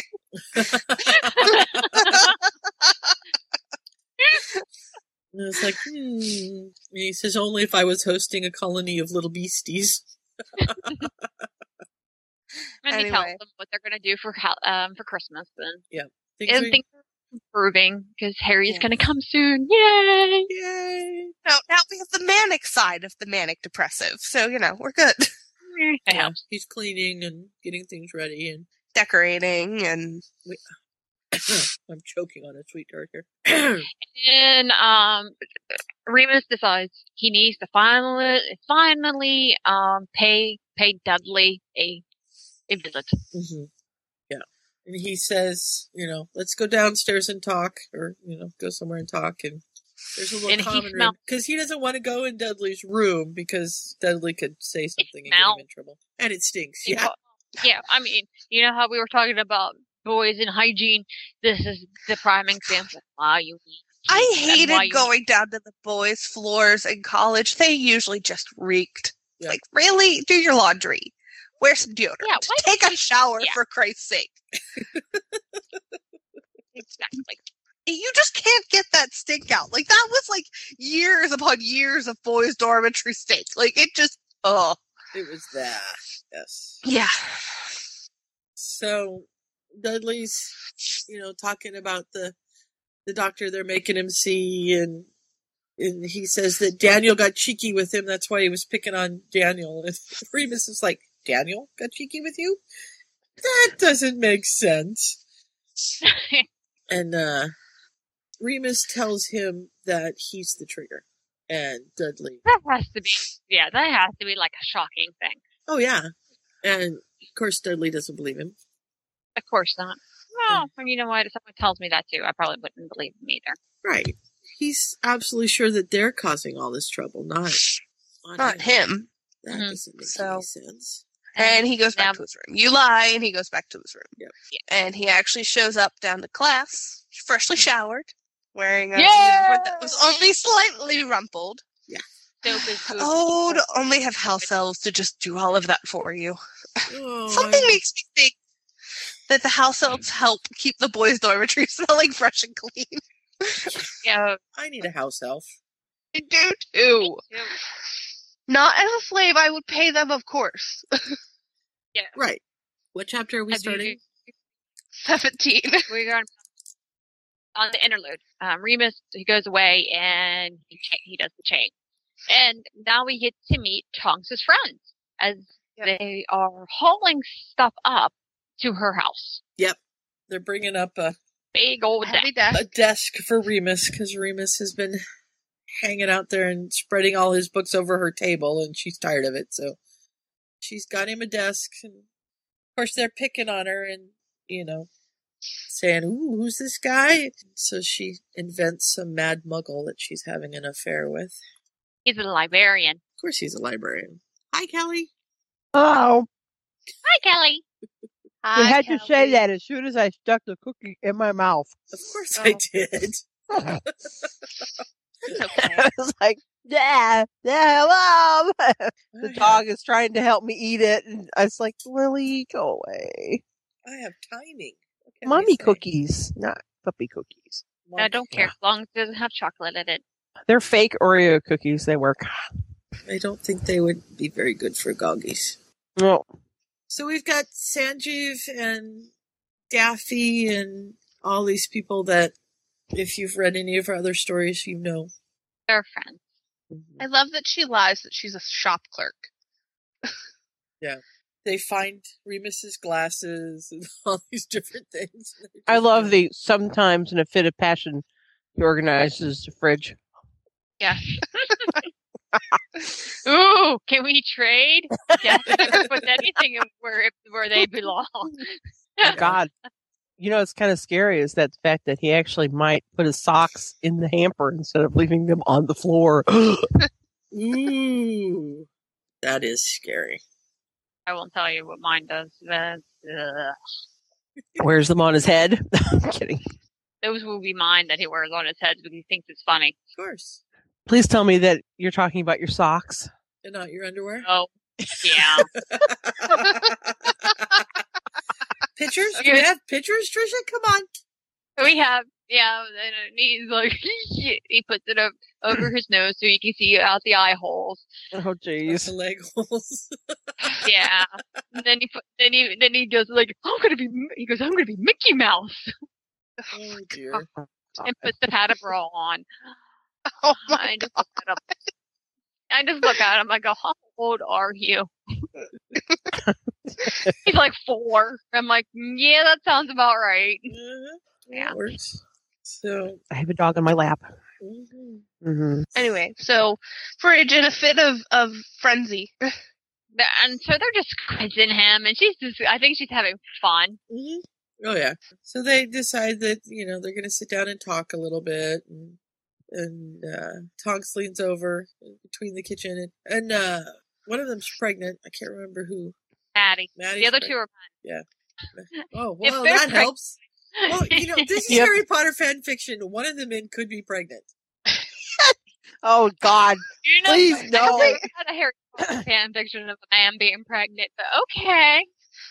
Boy, Wait, you did know, someone tell me say that be. there was a there was a Snape and Remus one, and one of them was pregnant? Ugh. Just flash. Do we have to go one. there? Everybody Yeah. is going to be really, really mad at you that you insinuated that her fan fiction had Mpreg in it. I know Yeah, I know. mad at me. I'm sorry, Fern. I know And better. then she won't talk to us again. And then what are we gonna do? Uh, that would be we bad. won't be able to fangirl, and that's awful. So shush. All right, all right. I'll cut it out or something. Actually, no, I won't. Um, Thanks. Trisha, That's Trisha, funny. wait, wait, wait, wait, Trisha. Did you get to see the video of Ralph Fiennes reading Harry Voldemort? Oh, God. I did, I did get I didn't get to see it yet. My lord. I made my brother watch that last night. He thought it was hysterical.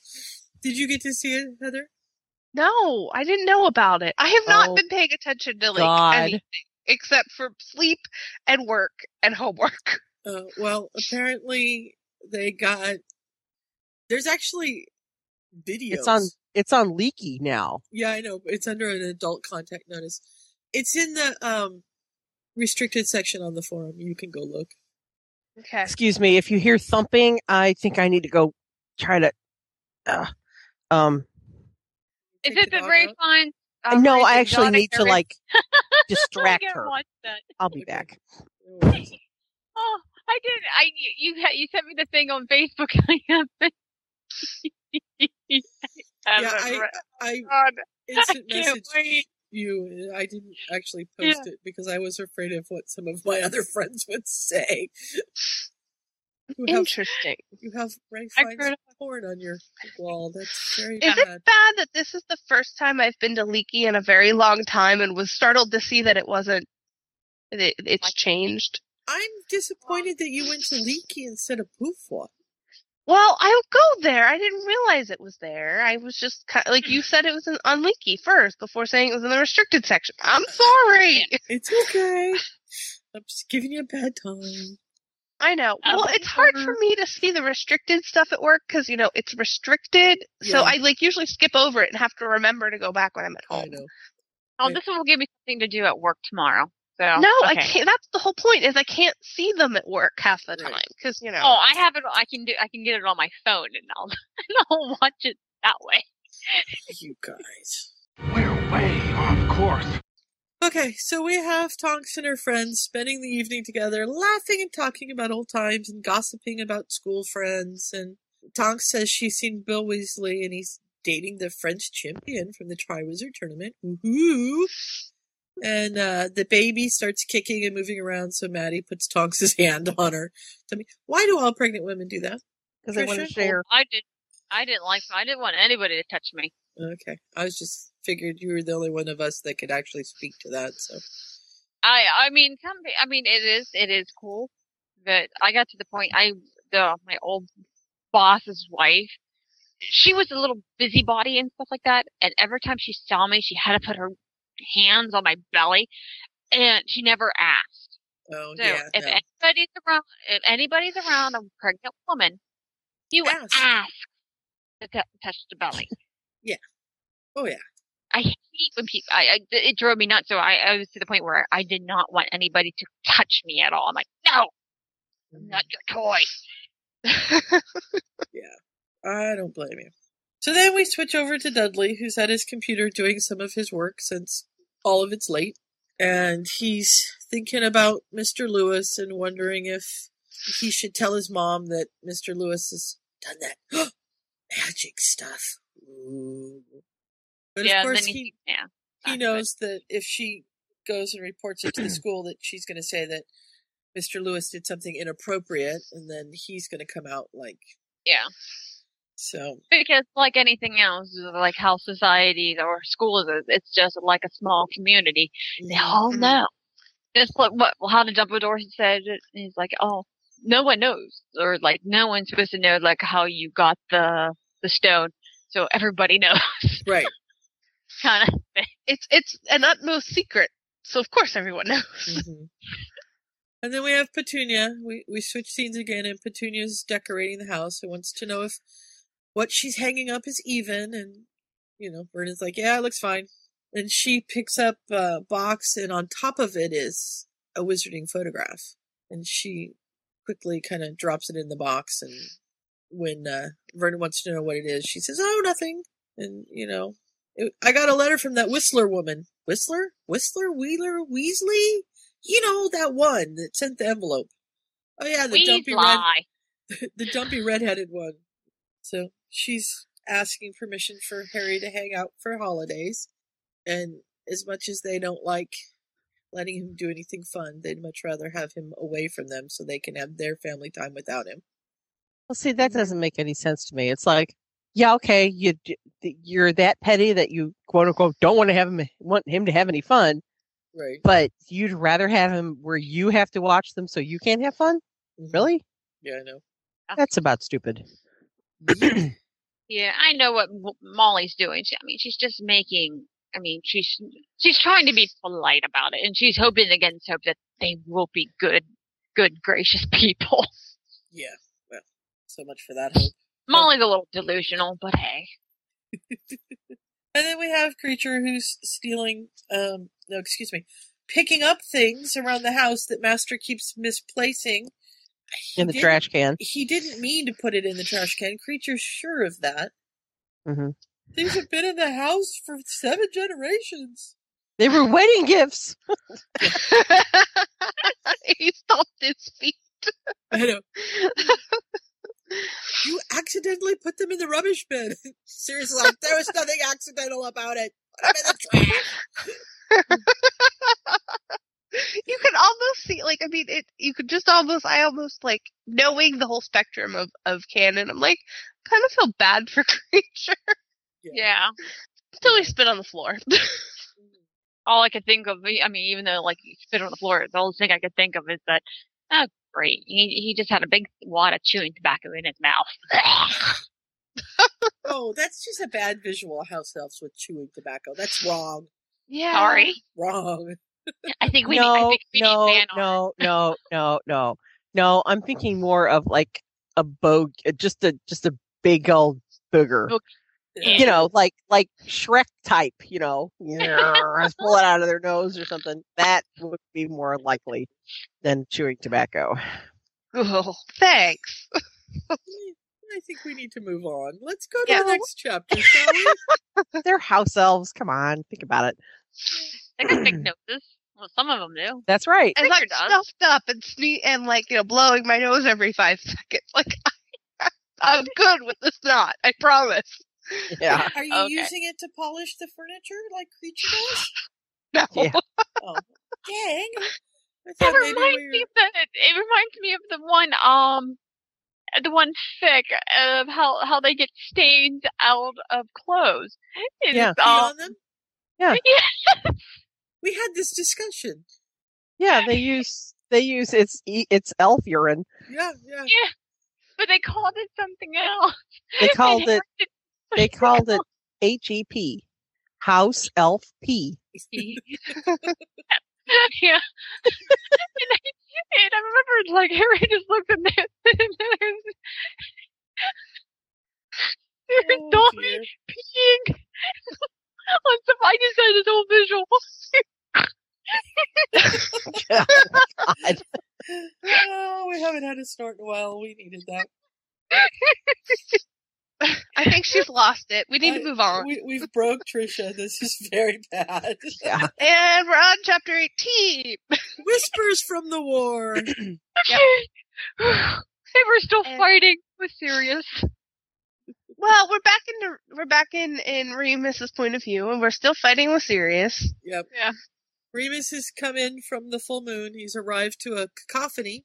Mrs. Black is screaming. Sirius isn't paying any attention because Kreacher's. He's fighting a creature. Yep.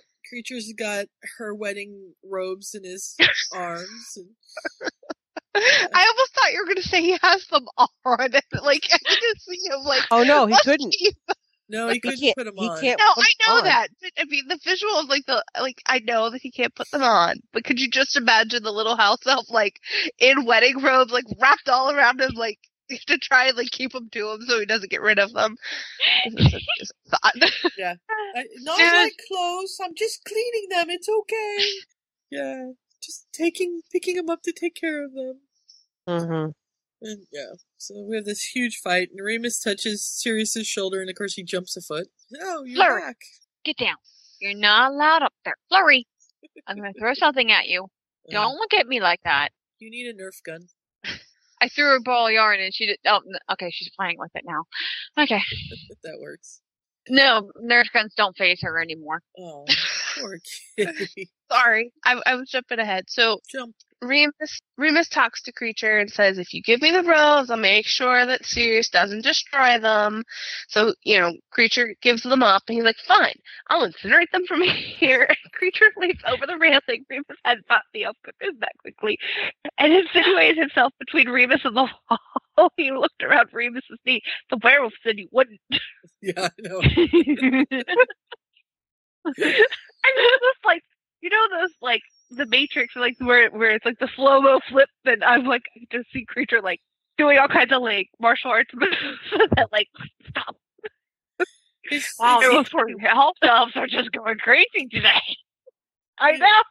It's like uh, just Wonder Woman, you know, when she reflects the bullets off of her wrist guards and, and stuff. Can you just see Sirius is like shooting spells and and he's like deflecting them all over the house. She can deflect them into Mrs. Black. Maybe we could get rid of her. maybe. But Remus says, "Well, let's give them to Dora. You know, we can put him in the com- the collection because she's got Muggle wedding gowns." And she's like, "No, Mom's probably got them cursed to strangle anybody that puts them on." uh, well, all right. And then it's Too- like, Too bad they can't accidentally leave them with Buckbeak. yeah, 'cause he's been destroying all kinds of stuff. You just for the bed. And they're like, "You collect wedding clothes?" And she's like, "Yeah, I got all kinds of clothes." I love that she collects all these costumes. I think it's Yeah. hysterical. I can just see it. I mean, for her line of work, and she probably collects all different kinds of sizes because she can. She doesn't have to hem. She just changes herself. Yeah, It's perfect. I wish I could do that. Me too. I wouldn't mind a couple inches taller. And I know how to hem all my pants. Mm, I don't know how to hem, and that is suddenly now a problem. I do know how to hem, but I don't like doing.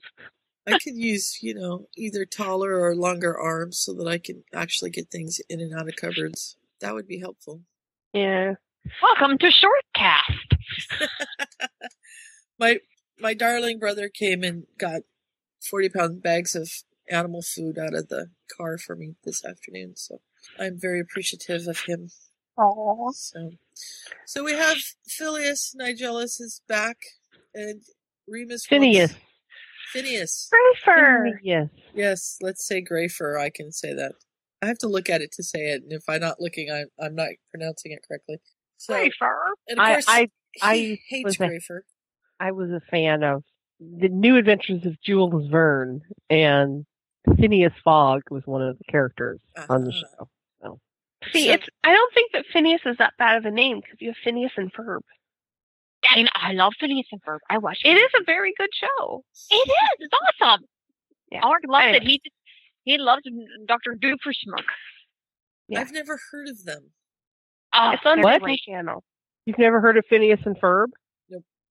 Really? I don't watch. I think it's a little too old for your kids. or Yeah, like probably. You have in your school, so mm-hmm. Yeah, but not her nephew. true. I'll have to ask him. Yeah, yeah, he's great. Doctor Doofenshmirtz is great. That's a mouthful. Yeah, I say it wrong every single time, and Aura corrects me.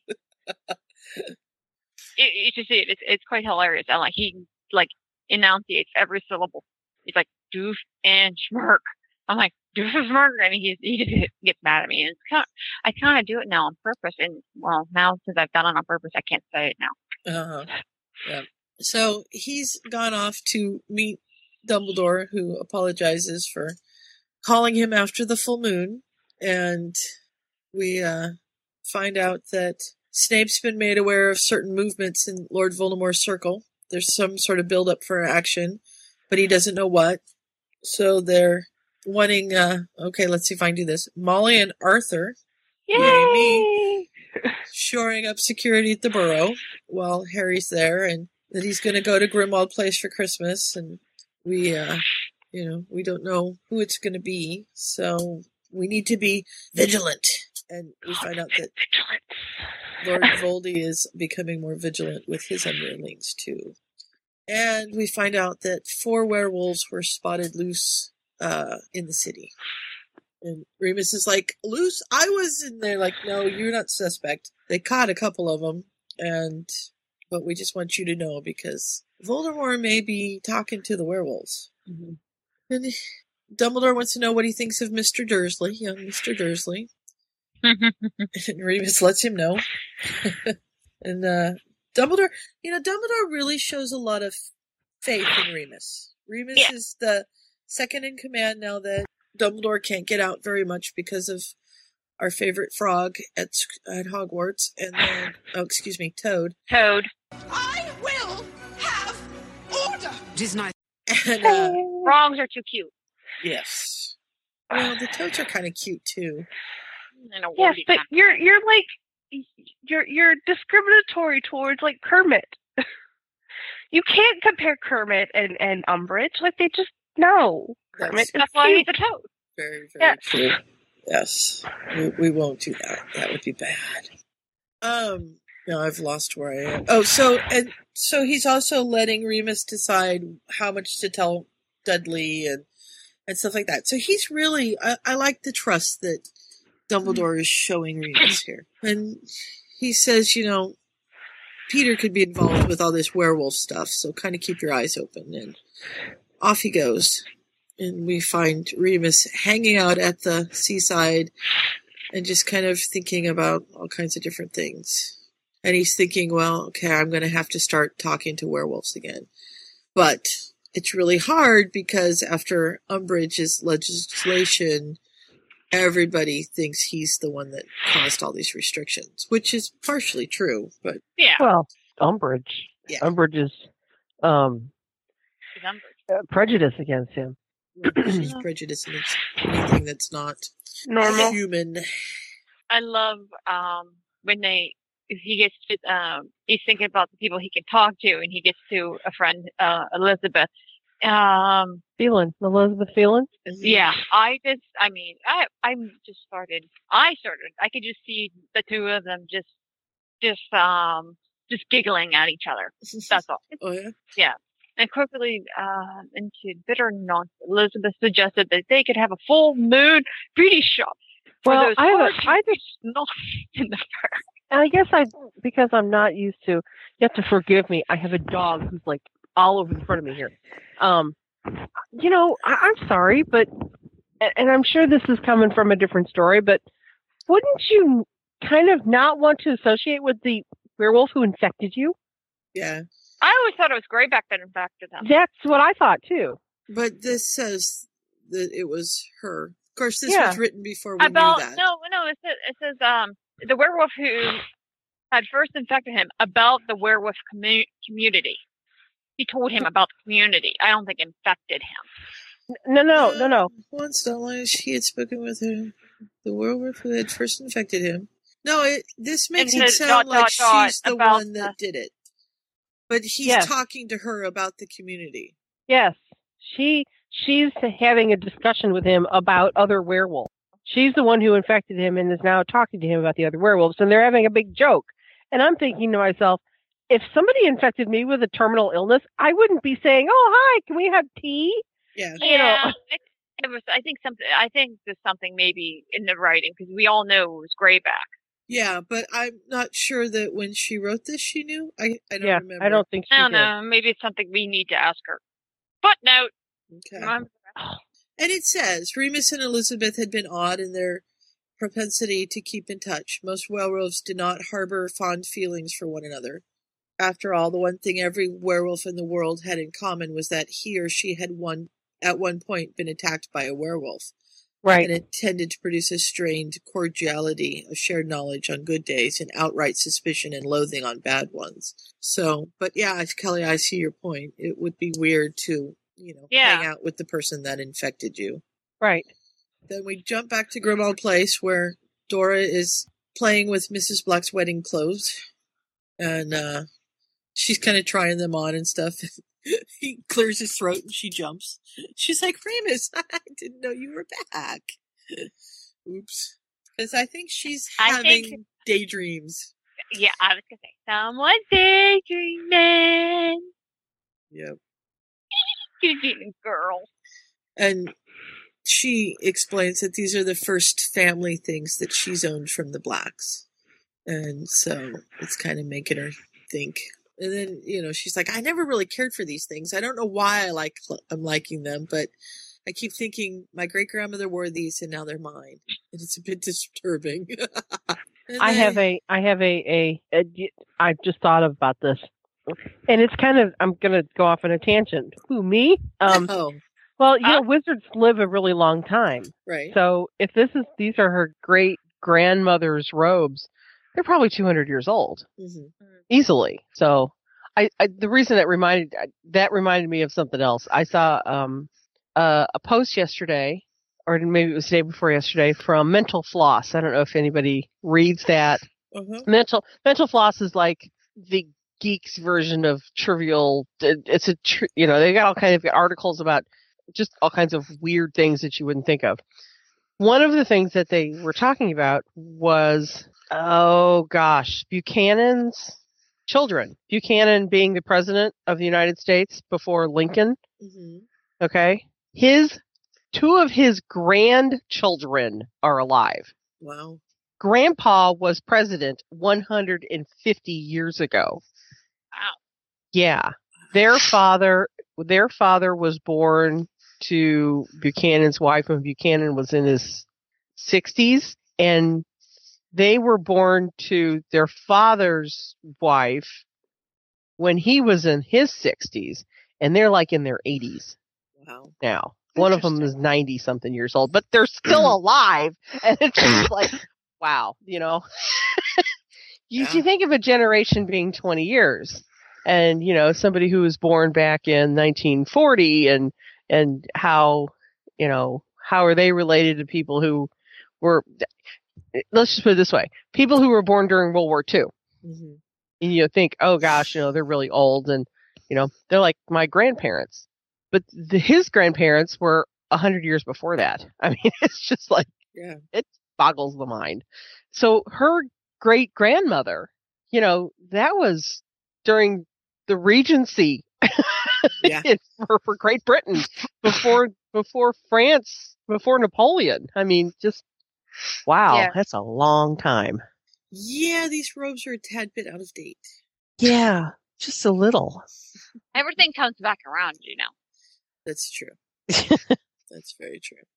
Well, Wait and petticoats. if you're talking about wizard robes, they never changed from the 1600s anyway. Oh, yeah. Okay, sorry, tangent. Old age, Goodbye. as I bore Trisha to death. Just Sorry. So he uh Remus comes back and asks her about the werewolves. that were caught. Yeah, that were caught. And she mentions that they were near Biddenden. Uh huh. And that triggers a memory for him, but he doesn't quite know what it is. And she's like, Yeah, we had to modify memories. And the Muggle Worthy Excuse Committee said that there had been escaped wolves from a zoo, so people would be careful and stuff like that. And but you weren't involved. There's no reason to think you were involved. So, you know, there's nothing for you to worry about. And he's like, I, I don't understand why you didn't want to tell me. And she says, they're going to Azkaban. They're going to Azkaban, and I helped send them there, all because they transformed too close to towns and something went wrong. And you know, she feels bad. What if I had to do this to Remus? And Yeah, it'd be tough. yeah, and he says, Dora, you know, these werewolves weren't accidentally there. That it had to be deliberate. And so, but he's like, why does Biddington sound familiar? It sounds really familiar. Why, why do I think that? And he's like, Peter, it has something to do about with Peter. And so we find out that his father was unfaithful. And his mistress lived there. That's where the mistress lived. The mistress who mysteriously disappeared.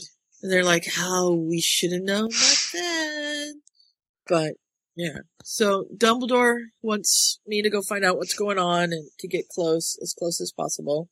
And of course, Sirius and Dora explode, sounding very much like Mrs. Black's portrait. they are related. Yeah. And we find out in this universe, at least, that silver doesn't really hurt a werewolf. And she says, well, you may not have a silver allergy, but he could punch through your chest. because it is supposed to be very, very strong. Yep. Well, you know, it's like a prosthetic. Yeah. And there's nothing in canon that, that confirms the silver bit. Like, No, we just know werewolf lore. yeah. But I mean, like, yes, she gave Peter a silver hand. And I remember, like, reading conspiracy theories that Remus was going to die at the hand of, of Peter and, you know, all this other stuff. And nothing ever came of it. Well, and is it silver or is it silvery? I don't remember. Silver. Could be chrome. It could be. It could be liquid, whatever, mercury. yeah, it could be you have to go quicksilver. and, and get and get that, you know, like washed in wax so it shines like his ribs. Yeah, I'm thinking. I'm thinking like uh um yeah, the Wizard of Oz, the buffer machine. Yes. Oh dear. Come, come, come. Do, do, do, Yeah, it's got it. do, do, La, la, la. We're starting to get to that point, people. Uh-huh. we gotta hurry. So Remus pops over to Dora's after work and is accosted by her neighbor who says, That girl that you had house sitting this weekend, she made all kinds of noise, thudding things up the stairs and everything. And he's like, uh, yeah, my wife's niece. Hmm. Because Well, cousin, I suppose. I'll talk to her about Yeah. her friend. so off she goes. And then he walks in and finds the desk and he's just very happy. But he's also feeling like, you know, another thing I owe her. Oh, get over it. I know. I like to note, look, a workspace that's not the kitchen table. Mad idea, isn't it? Love, Dora. And I don't know. It's hard when you. I think it's funny that they got a whole apartment and everything for the phone. Yeah. Well, like, if you think about it, like, I kind of get where he's coming from. It's like so many people do so many nice things that you mm-hmm. just never know how to, you know, how to thank someone. And so you, you start to keep this mental, like, Fleur, balance of, like, you know, this one did this, so I have to pay them back. And how do I repay that kindness? And how do I do that? And it's, it's just human nature to like you want to make sure that that you appreciate their kindness so much you know that you want to do something for them and it mm. it's taken me a lot of heartache and strife you know this past year to actually understand the fact that a thank you is all that's necessary you know? I mm-hmm. mean i can't pay back what everyone has done for me but I can say thank you and and that is you know truthfully what I mean and eventually you know I will be there for you if, whenever you need it but I don't have to try and settle these debts and I just don't think he ever came to that realization. It's like it's a very No. hard thing to come to Mm-hmm. but as soon as someone said to me you know all you have to do is say thank you it was just like this weight was lifted off of my shoulders like okay I can do that that's something that I can do so. Yeah, you know what? It, co- it comes with age, and and the thing is, I mean, with Remus, he's had Dumbledore and everything like that. I mean, I even have trouble with it. and like my parents have done so much for me. My brother's done so so much for me. My family, I mean, other family and friends, and I'm like, yeah, it's just like you said, a thank you is really just anything that you want. It's it's that's all they need. Mm-hmm. I mean, you don't have to like. I'm like, there's no way I can repay financially to what people have done for me. There's just no way possible. But it's as long as you, I think, if someone is truly appreciated, I think you don't need. Sometimes you don't even need to say thank you. It's a hard thing. Sometimes I just want. He's just such a martyr. Sometimes. Yeah, he is. So Dora finally comes home and, and he thanks her for the the desk and says that the neighbor thinks she's being too loud. Ow! what was that? Kitty kitty cat fight with me. Oh. And she bit me. Oh, ow. Ouch. Not hard, but just enough to not to puncture skin. But she's just she she fighting with me. We haven't fought in a while, and she thinks while I'm podcasting is the best time to fight. Of course it is. It's just like Lily needs to be in Kelly's face while we're podcasting. Right. And he, uh, Oh, I'm getting licks now. oh, that's good. Kisses. I got the nice sandpaper tongue. He, sh- Oh, he wants to know what bit. her, her friends think, and she's like, "Oh, I told him I'm having a mad affair with a Muggle. It's quite the scandal." He's like, "Uh oh," but and they know that she's lying, but they don't know what the truth is, and that's fine. And Okay, okay. One question. I guess as an or, you can't tell them that you're an Auror. no, I think they know what she does. Okay. Because they were making fun of her for, you know, the comment about being the shopkeeper. Like, I think they know what she does. Okay, I wasn't sure. and she had thought about telling them about Voldemort and Harry while they were there, but because Maddie was pregnant, she didn't want to bring that down. Excuse me, on them. So she just kind of left it. And Remus has kind of heard this a lot of times too, you know. And they decide that she asks him if he wants something to eat. She's going to watch some TV. she kind of likes this muggle TV thing. But he says he's got to go deal with some werewolf business and stuff.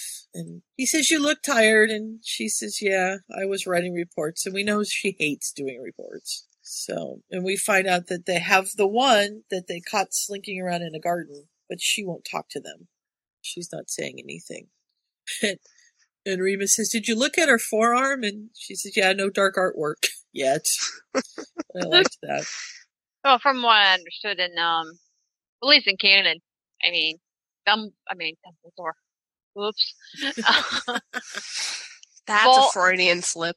yeah. Um, Voldemort will not mark unworthy kind of like creatures. Yeah, the, he didn't do it to Fenrir. back, yeah. Um, and that was a big bone of contention, from what I understand. Yeah. Because he wasn't elevated to the same level as the rest of the Death Eaters, Right. and he resented it. Yep. So So he's got a few names and he's going off to interview werewolves and try to find out if Voldemort has approached them, but he's having a really hard time because they either resent him for the laws, the legis- legislation. Oh, wow, I can't say that either. legislation. Umbridge's laws, or their parents do. Apparently, he spent some time and the werewolf was okay, but her parents just reamed him out for all of this. And she's like, mothers.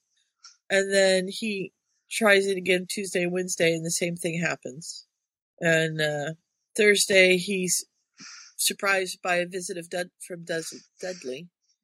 You really are screwing these names up. I'm having a terrible time. I am. Uh, I haven't had Are you to drink. drinking and you I didn't give us any? I haven't had anything to drink. I didn't even drink with dinner tonight. I had tea. I'm thinking, what did you sure? What did you put in that kind? What kind of tea did you have? Well, I had some some Advil or no, some Tylenol with my tea, so maybe that's. Was was there some codeine in it? Maybe. I don't think so. Oh, that was the other thing from the podcast. They interviewed one of them when they were on Vicodin. Oh God, they really are like us. they are so us. It's not even funny. But okay, I'm sorry. Are you talking about gallery cast again? I am. They're us. I'm telling you. I know. Or are we them? I'm not sure. Is it another dimension? It is. Is it? It's a polar, not polar. Parallel. Yes. Do they all have mustaches? Are they the the the, the evil version of all of us? That's how you tell. They fall in through the wormhole. So which which one's Sue? Which one's Trisha? which one's Kelly? Which one? What's Scott? oh God. Oh well, Well, they Patrick like sing. would have to be Scott. Yeah, yeah. And let's see, Kelly would have to be Kathy because she's the filker. um, I don't know about the rest. Yeah, that's it. Well, if they're parallel dimensions, so it would be a non-runner for me. Oh, okay. I, I'm not sure then, if any of them then, run. then the other one would have would be have like all black thumbs. They couldn't be on a farm whatsoever. Yeah. All right. Well, I'll keep There'd be no listening and chicken. There'd be no chickens. see what I can come up with. I had somebody come up to me today. One of my coworkers come up to me today and say, "I need to talk to you." Like, okay. And I think she's got something, you know, earth shattering to tell me because yesterday she told me something earth shattering. So I'm like, oh, great, not again. And she says, never mind, I'll come here and talk to you. So then I think, okay, we're in the middle of the lobby. It can't be that bad. hmm She says, we're studying veterinarians and I think it would be really fun to raise a chick and a duck. What do you think? And I'm like, Oh my uh, God. it's a really bad time to get your hands on those Yeah. and we don't have an incubator and i'm not sure we're allowed to have those in class but if you can clear them then i guess it would be fun so and then i told her about how they color them how they inject dye into the eggs and then the chicks are hatched different colors and stuff and she's she'd never heard anything like it so she was just I've never heard any. Yeah, I'm appalled too. I knew that I knew that chicks could be different colors because my mother would tell me stuff like they would get little chicks at Christmas time that would, or not Christmas, Easter time that would be, yeah, different colors. yeah they inject dye into the embryo and then when they hatch they're green and blue and red and. Interesting. yeah it's wrong Interesting. Why don't you just dip them in Kool Aid? Because it's so much cooler if they hatch those colors. I don't know. okay, well, since I can't talk, somebody else talk about these werewolves. Um, We're on werewolves. yeah, kind of. Or Dudley. Dudley, who's yeah. Quite put together. Uh, okay. and um, is now fit to return to res- boxing. Yay! You were Oh, gonna say wrestling. I was going to say wrestling. And then, so then Remus is like, okay, whatever, and he goes back to to London. And while he was waiting for the bus for a bus across town, he smelled a he saw a small, chubby little boy tugging his mother's fur coat while she ignored him to read a magazine. And, but he thought nothing of it. Uh, but the image kept coming back to him as the evening went on. So when he got He could- back, he had like a theory. I've got a theory. Yeah, he Or needs we've got a theory. Yeah, he Got didn't know where. Peter. He didn't know where Peter was, but Mrs. Pettigrew was four miles where he was lying. I wonder Well, if that- she had any visitors. Well, the thing is that Mrs. Pettigrew never paid any attention to Peter at all. Mm-hmm. Peter would latch himself onto people and be their shadow. He did that to James and Sirius, and he did that to his mother. And that's kind of why that image of the little boy tugging on mom while she ignored him stuck with him. Right. And when he gets back to Grimmauld Place, Kingsley and Dung and Mad Eye and Emmeline are all there, and they've decided that maybe Voldemort's going to attack the Hogwarts Express during the holidays. You know, that's where all the kids are. That's where Harry's supposed to be. What if that's the plan? And so they decide that they've got to somehow get Harry so that he's not on the train. And you know, But not raise suspicions from the toady woman. Right. And, you know, the, well, what about the other kids? If Harry's on the train, we can't offer them up as bait. But they figure that if, that they'll have Death Eaters there to see if he gets on the train. And if he doesn't get on the train, then they won't mess with it. So, I don't know what they decide with the train, too. So we're at the next chapter. Mm-hmm. Ooh, chapter 20. Awful man. So we learn about that awful man, and Remus got out of the house um, before noon on Saturday, but I guess it was a trying process because as it started to deal with Peter, Sirius was very um, adamant that he should be involved. So and you know the only way that they could really talk him down was the fact that Mrs. Pettigrew still thinks that he murdered Peter. So really, that doesn't help anything. Well, she's been, if you think about it, think about it though.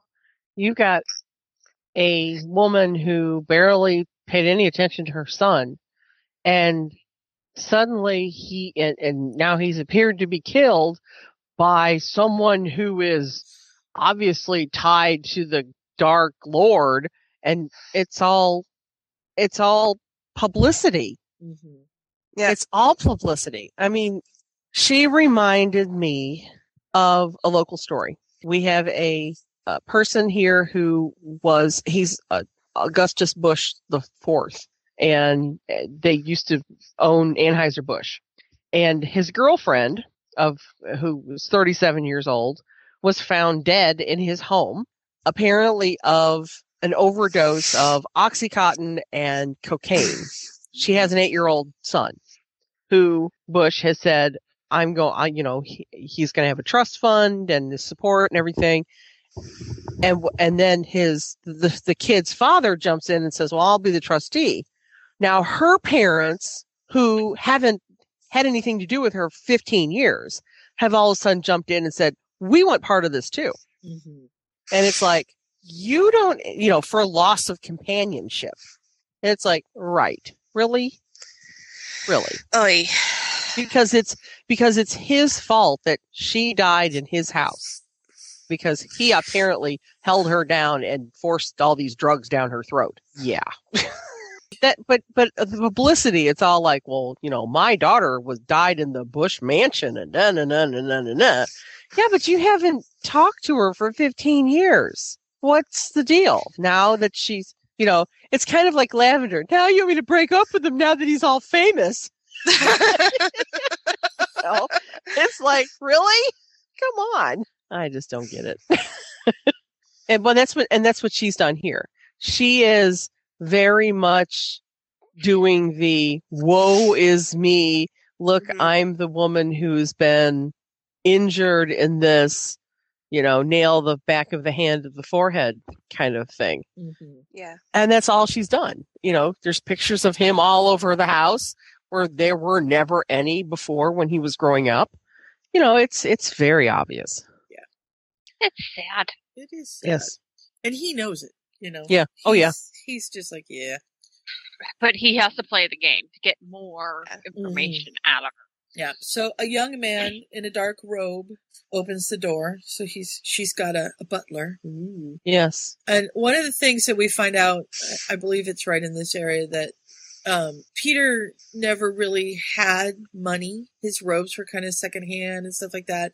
And it wasn't because his family didn't have money. It was just that she lived beyond her means so that it looked like she had a lot of money so that she was in the right places and looking the right way. And if that meant that Peter had to skimp and, you know, not eat or whatever, that that was what was going to happen. So she really did treat him poorly. Pretty poorly. Yeah. Yeah.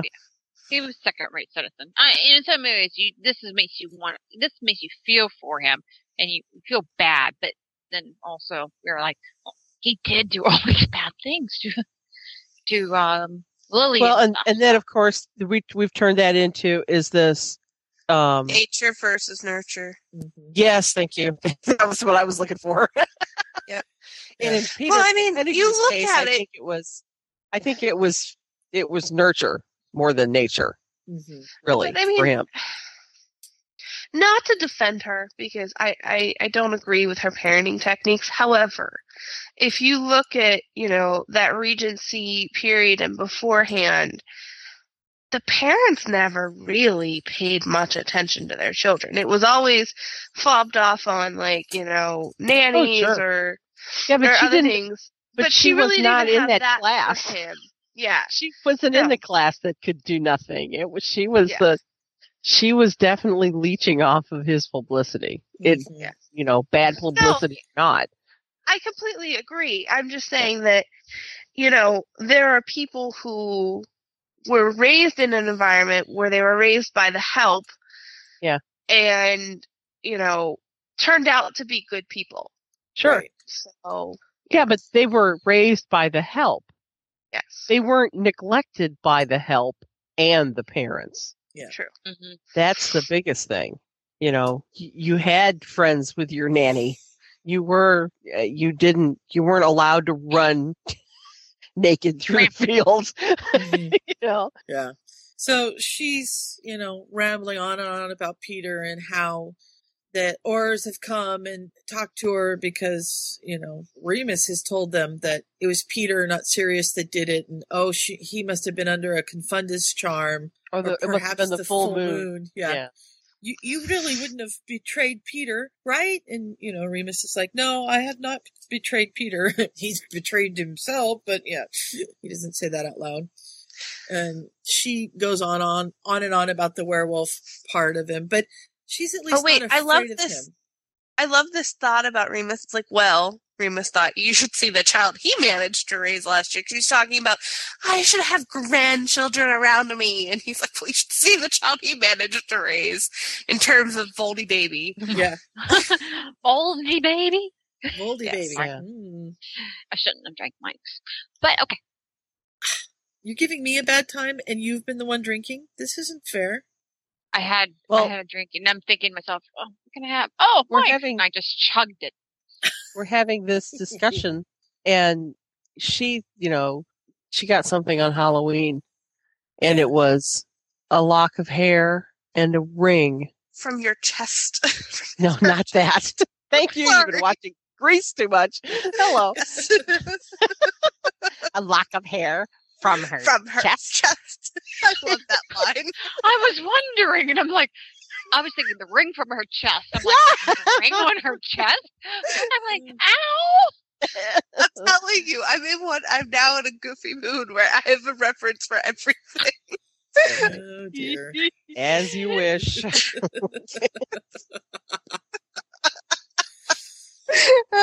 Inigo, Montoya. You killed my father. Prepare to die. die. My name is Inigo Montoya. You killed my father. Prepare to die.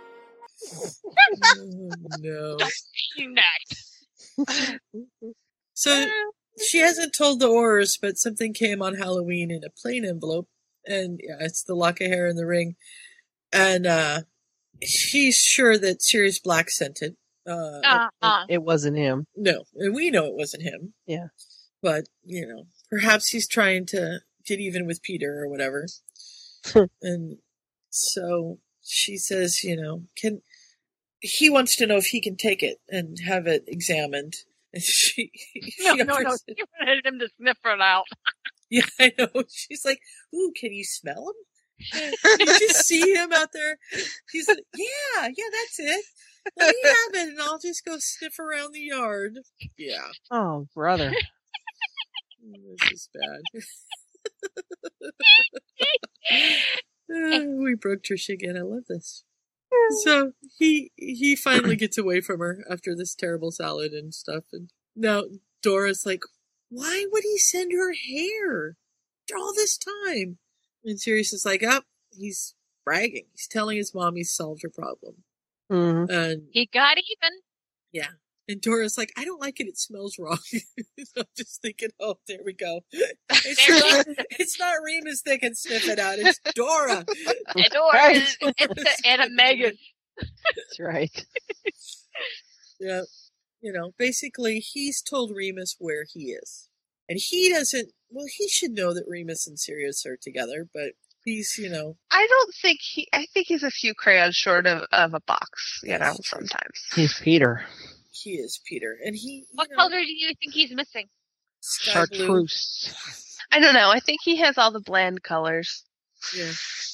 He doesn't have any red. The grays and the browns. or gold. He's missing the Hufflepuff colors. I just know it. What the hell is a Hufflepuff?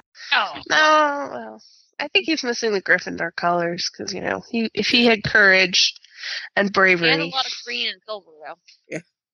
They decide that uh, Dora's going to be assigned to the area tomorrow, and Remus is going to go and he's going to send a signal if he sees anything suspicious. And she says, I'll be with my partner. And he says, Well, if I send a signal, it's going to be a definite call for help. So please come. and we find out that uh, school is uneventful, and off he's gone to this.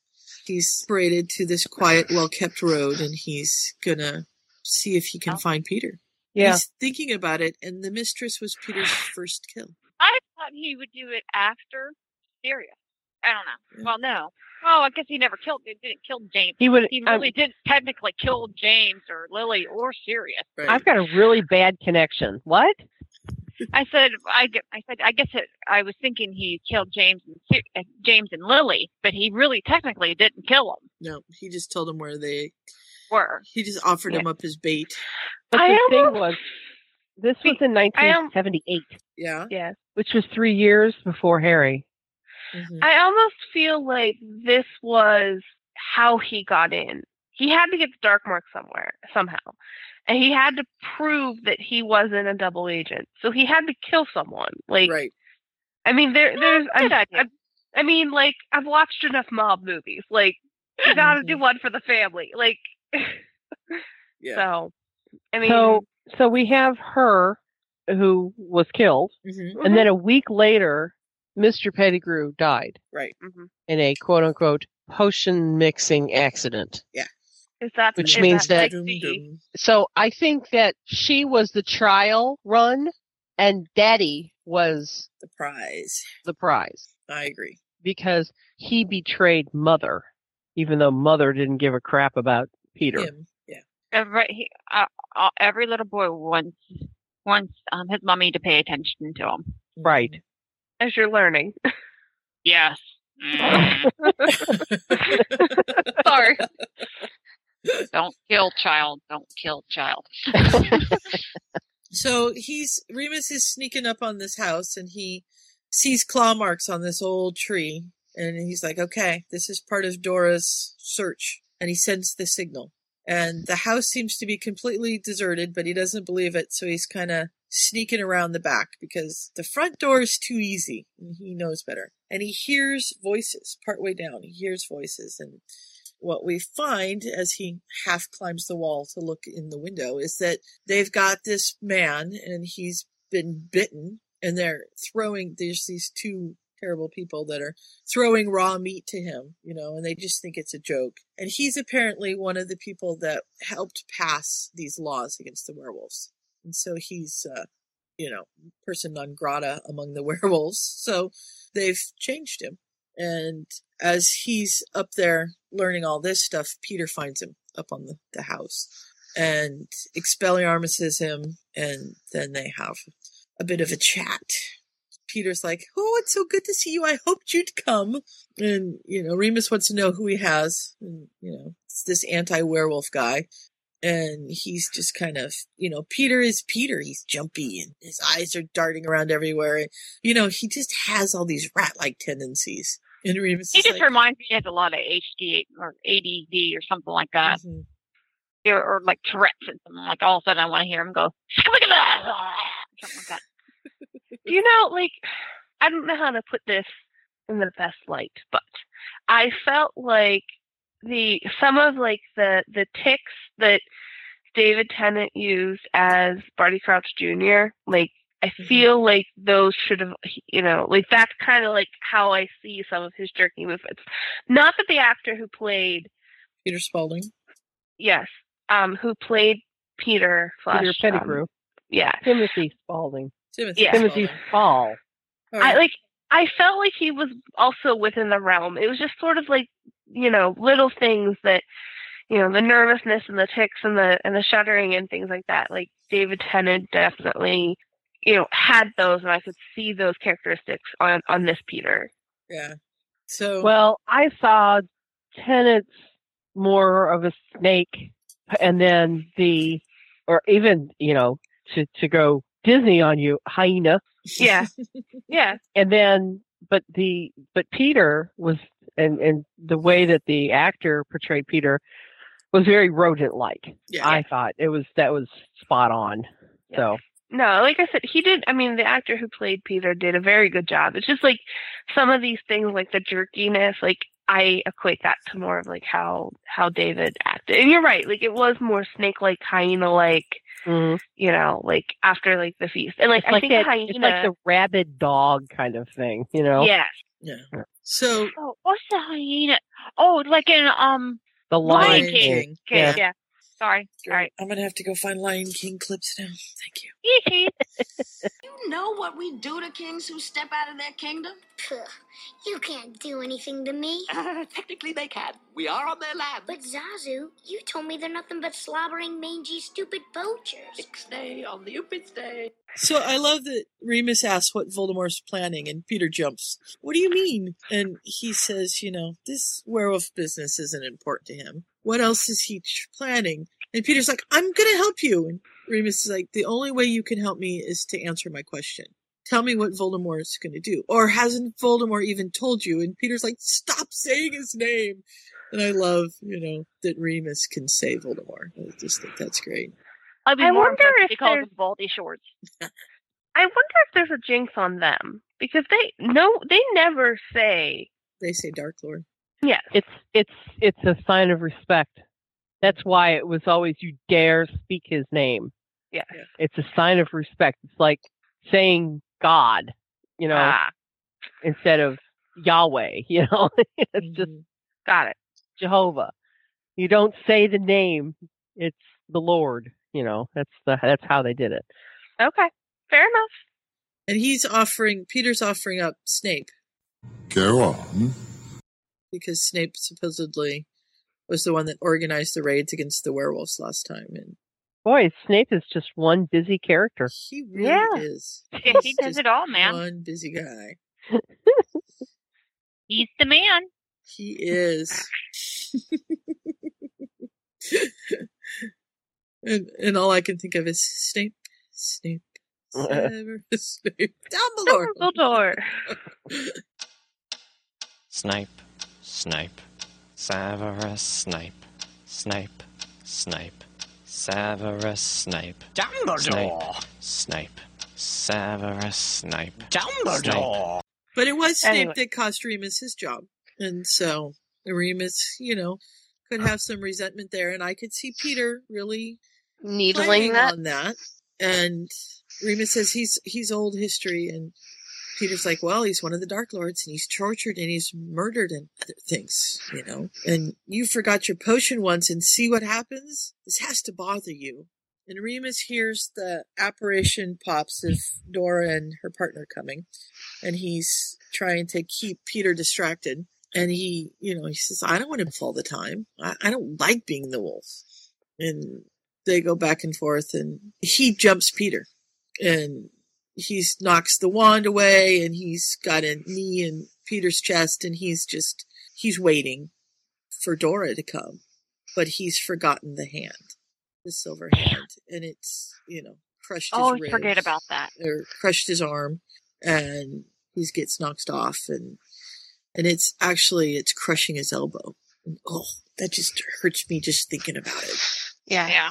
and so he decides to you know peter gets his wand back and is starting to do the avada kedavra curse but See, you think Peter's he's no you think he's not a wimp and stuff like that, but then he does something like that, yeah Yeah. and you're like, you know what? The the slimy little bastard. slimy little rodent and dora chases him off and of course he transforms and disappears They had to let him be something small and and and you know. to get away. Scurry. Yeah. Yeah. So in they go. Remus just has to stay out of the way, and she's got she gets one guy, and her partner's got the other two, and says you know one got away, and and her partner wants to know who it was, and she says she didn't see him, and Remus is like it was Peter Pettigrew, and uh, her partner Dennis Scrimgeour, of course, says who are you? Is this like is this Rufus's dad, maybe? Possibly. I mean the, the age would kind of be right. It's a question for Fern. Yeah. Yeah, it makes sense. Maybe an uncle. Yeah. Okay so Remus retracts his statement and says, It was a short, heavy set man, balding, blue eyed. One hand appears to have been magically replaced. and he bears a striking resemblance to Peter Pettigrew. Is that more acceptable? yeah. Uh, they send the werewolf bit man to St. Mungo's and then send Remus home to, you know, get his Serious. arm taken up, taken care of too. Wasn't the uh refresh me here? Mhm. Wasn't the werewolf bit man in St. Mungo's when Harry and Yes. crew went to go see Yep, we'll see Arthur? that. Yeah, We'll see that in the next chapter or two. yeah, because he was the one that he turned his face away from everyone. He was despondent Mm-hmm. because there's no cure. So Remus puts a numbing charm on his arm and heads home, and Sirius says, "Go to Saint Mungo's. I can't take care of this." And so he heads in, and of course, Andromeda's not there, and Till's not there. Well, she's in taking care of the werewolf, and so he gets a former student. He takes care of his arm and he does it really meticulously and carefully. And when he finally is told it was a good job, he's very pleased that he's put his professor back together. Yep. Of course, he heads home and he's in the leaky, and two people, two Aurors, accost him and take him to the uh, Department for Regulation and Control of Magical Creatures. You need to come in. And he's like, My registration's up to date. And he says, No, we're not with the registry. And so they take him in, and he's got an advocate there, but she's not a whole lot of help. Yeah, she, I, He really needs Hermione. Yeah, I know. yeah, but I could just see Hermione probably getting thrown in jail with him, kind of thing. I mean, Yeah, Yeah. she would always be thrown in contempt. She's a tribal warrior. What do you mean? As a tribal warrior? tribal warrior. Yeah. But I mean, the thing is, in the I think this Edith character, I don't think it's not that she she can't um that she doesn't do him any good. She just knows it's a losing cause. I mean, no matter how she knows it's absurd. No matter what she does, it, it somehow it's going to get twisted, and she just you just have to sit there and go through the paces of all this stuff, and they're just reaming him out, just trying to just keep asking the same questions, see if they could at least trip them up. And say like, yeah, I'm part of the order because of Macnair's in her. And we all know he's a freaking Death Eater. Mm-hmm. Yeah. Yeah. And they just go over and over and over again. And he's there for hours. You just know it's just awful. And, they, you know, they don't bring him food or water. They get food and water for themselves. And at least she shares with him. And finally, somebody breaks in close to midnight. Somebody breaks in and he's like, I, I beg your pardon, Mr. Chubb, but you guys are needed. And, you know, we're in the middle of an interrogation and well, there's an emergency. Arthur Weasley's been found and he's bloody and bitten up something terrible. And Yeah, and this is like you're like, oh, I know where this is in the book. Know. Yeah. And so Remus thinks he can leave and they say no, you have to stay. And so Edith conjures him a bed and says, I'll have your your wand in the beings division and you can pick it up when they let you go. And she locks him in and he ends up spending a pretty decent night once he finally resigns himself that he's gonna be the prisoner there. Yeah. And um, I'm done. Worst you can do. What? I just gotta sleep. yeah, you know.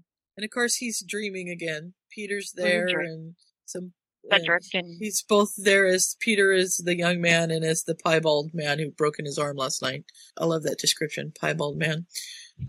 um, James and Lily are being held captive, and Harry, and yeah, it's just crazy. All these different things. And then Dora wakes him up, and he's like totally disjointed and discombobulated. He doesn't know where he is. And he's like, I'm up, I'm up. And she's like, I got here as quick as I could. And she got his wand from Edith. And she fixed he everything. says, yeah, I'm not sure if they're finished talking to me. And she's like, oh, they're finished, all right. Yeah. And she has everything ready for him to go to go to um to go to his classes. Yeah. She's, And she's and she's fuming. Oh, she's ticked. Yeah, yeah, and you know they're they're trying all these different things to blame him, and so now Kingsley's on the case, and Kingsley's going to straighten it out. Don't worry about it. We'll we'll take care of it. And he wants to know if Arthur's okay, and uh she says, "Well, the snake got him, but he's at St. Mungo's and he's going to be all right." And Matt I and I are taking the kids later to visit him, and we you know find out that those kids got away, which is good, and we we already And he that realizes where they're at.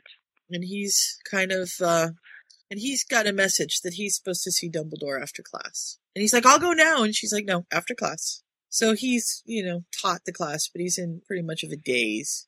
And Yeah. he just, then he goes to the shrieking shack and sneaks through and he's got the invisibility cloak.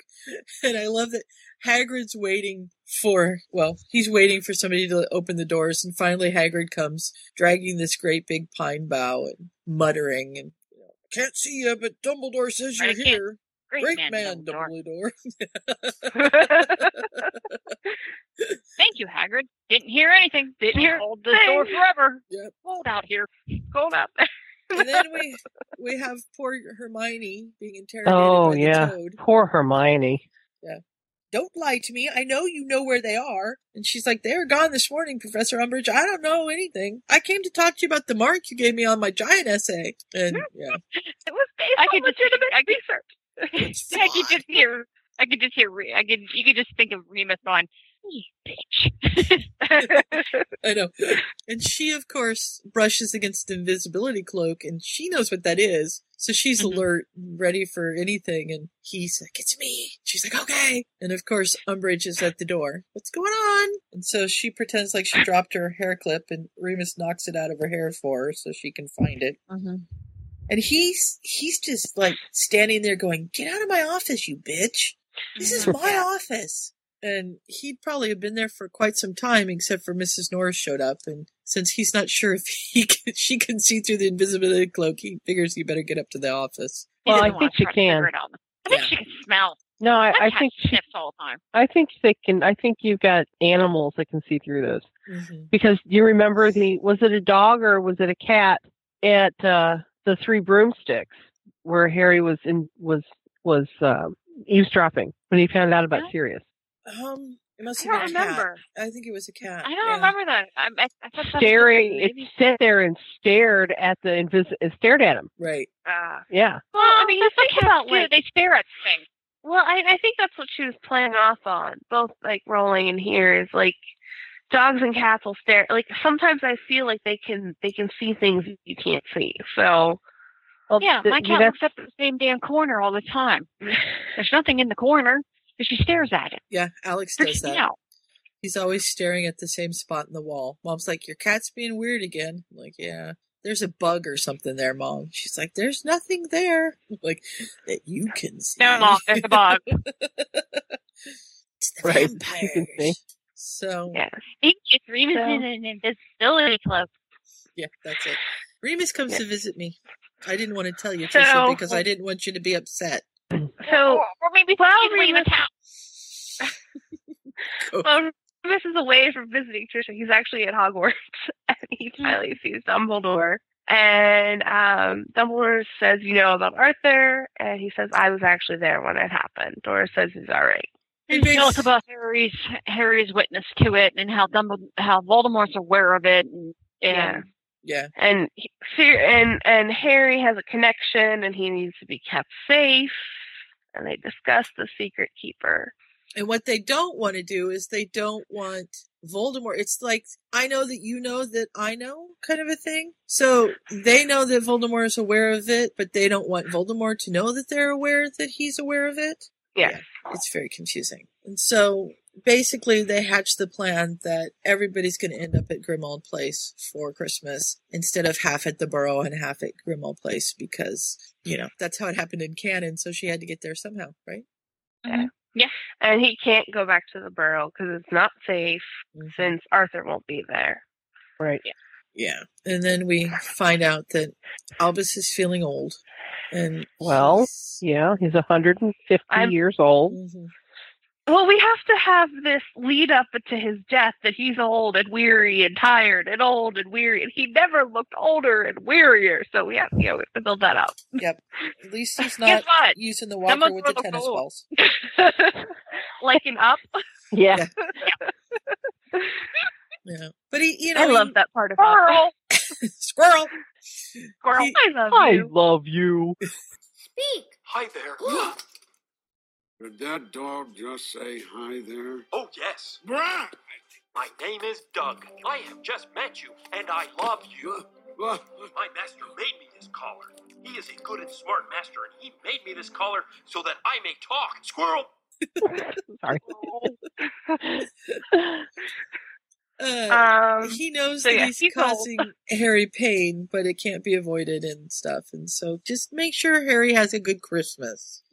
That's that's what he wants. And then as Remus goes back down, he stops at the door of his office again where Umbridge is making notes on a scroll and, and he's Get just like get, get out of my office. Just get out. And she like looks up. Is someone there? And he's like, ooh, crap. he sneaks out. For some reason, I, like when I when I think of this, um, I don't know. Has anybody read or seen Matilda? Yes. And she's and she gets the what's her name? Um, The principal. yeah, principal. What's her name? Mm. I was gonna say I don't know. concubine, but I know that's not it. Principal concubine? I hope not. I wasn't. I don't know, but yeah, I know who you're talking about. Yeah, don't and her well, it's like a like he like she tries to get her out of the house, and she like like she moves the picture of her in her thing into the portrait of herself into the fire and brings like Miss Honey's um dad dad's picture portrait um hangs it up. I just I, for some reason I wanted him to do stuff like that, just move shit. yeah. But then I was like, well, she can move shit too, so it's not that scary for her probably. Yeah. Well, and he thought about taking all the screws out of her chair, but she he knows that she'd blame one of the students and that wouldn't work. Yeah. And of course she catches Nick floating through the hallway, so she berates him for scaring her half to death. Yeah. And of You course know what? Um, that was that was the little marauder in him. There, going. I can take all the screws out of her chair. Mhm. Yeah. Yeah. And of course he gets home and Sirius is like, Where the hell were you last night? And so he says, Okay, there's people sleeping, you can't scream. And Remus tells him what happens and he barely controls himself and then he grabs a bottle and goes outside and shatters it outside. So yeah, he's not handling this very well. And of course He goes back goes back to Smeltings, Mhm. and and Dudley gives him some news. Yeah, I'll talk to you after the holidays. Yeah. Ooh, dum, dum, dum, dum, dum. Because Dudley has a plan. Dudley is going to go visit Mr. Lewis. Miss no, Mr. Lewis is Oh, him. He's gonna go visit Mr. Garvey. Levinson. Right. Levinson. Joe Levinson. There I'm go. terrible with names. Joe. He's Joe. gonna go visit Joe. Joe. Okay, good. and Oh, no. oh, oh yeah. I missed. I right. he's going to go visit, visit Joe and see if Joe gets worse because they've told him Remus has told him that he's a trigger and he doesn't believe him. So Right. he's going to go and visit and then he's going to come back and say, "See, I did it and he didn't get And worse." he's fine. Yes. You're lying. Unfortunately, I don't think that's what's going to happen, but we'll find that out next chapter. You So, might. Yeah. So now he has this happy, you know, he's going on his winter holidays and he has this happy news that Dudley wants to talk to him when he gets back. Oh, joy. Yeah, fun. Happy, happy, happy, John. But when he gets home, Ginny's there and she gives him a big old hug. She kind of likes him. Hello, not for teacher. Yeah. well. Hello, Hogwarts teacher. oh no. Yes, I'm a little punch drunk right now. Just, Just a a little. Yep. Too bad it's not from the freaking alcohol. No, it's because you're tired. I know. Yeah. And Molly's downstairs cooking, and, and Dora's hovering in the way that she has when she wants to help but has been told that she can't. I love that. And Molly looks pale and frightened, but she smiles at Remus, and it's all is well. Yeah. So there we go. And we're gonna, we still have one chapter left, but we're gonna say goodnight to Heather and Trisha because we've kept them up past their bedtime. Yes. That's my bedtime. So good night, ladies. Thank you for joining Night. us. Thank you for having us on. Yeah. Night. Fine. Good night. Night. I guess we have two chapters left. Yeah, I was gonna say you have two chapters. do? We only Yeah. got on to twenty. You're supposed to do 22. Till 22. Wait. What do you mean we have? Oh yeah. Okay, this is twenty-one. I can't read either. It's been a long Uh, day. Yeah. I think that's been the like the statement of the of the podcast. It's been a long day, and then I go off and sing from How to Succeed in Business Without Trying. It's been a long, been a long day. Now she's thinking he really is a dear, and he's thinking, But what of my career? Then she says, He says, uh, uh.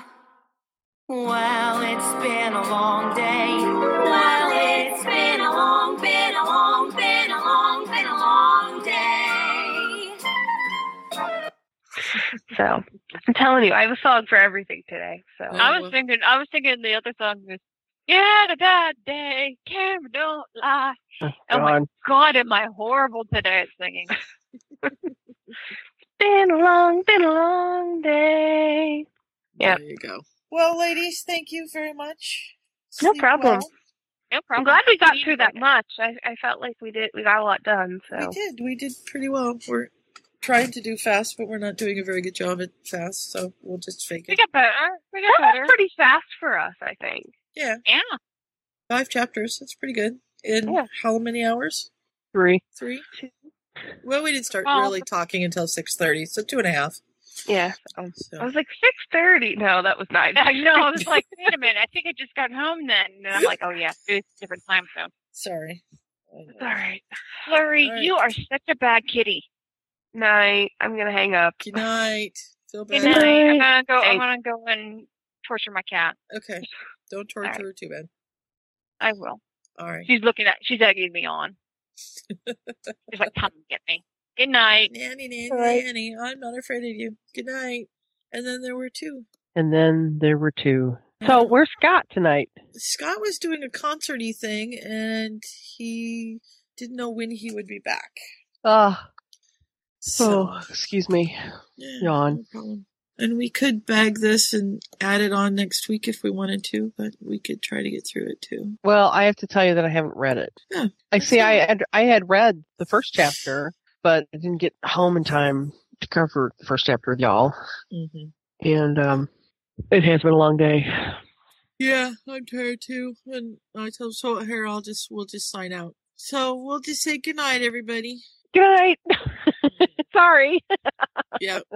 We're really liking it. We'll finish it next week. It's just been a long podcast so far, so Yeah. y'all get a short two and a half hour long podcast this week. How about that? There you go. All right, night. So hold on to the wonder that those books brought to our lives. Keep each other safe. Keep faith. Good night.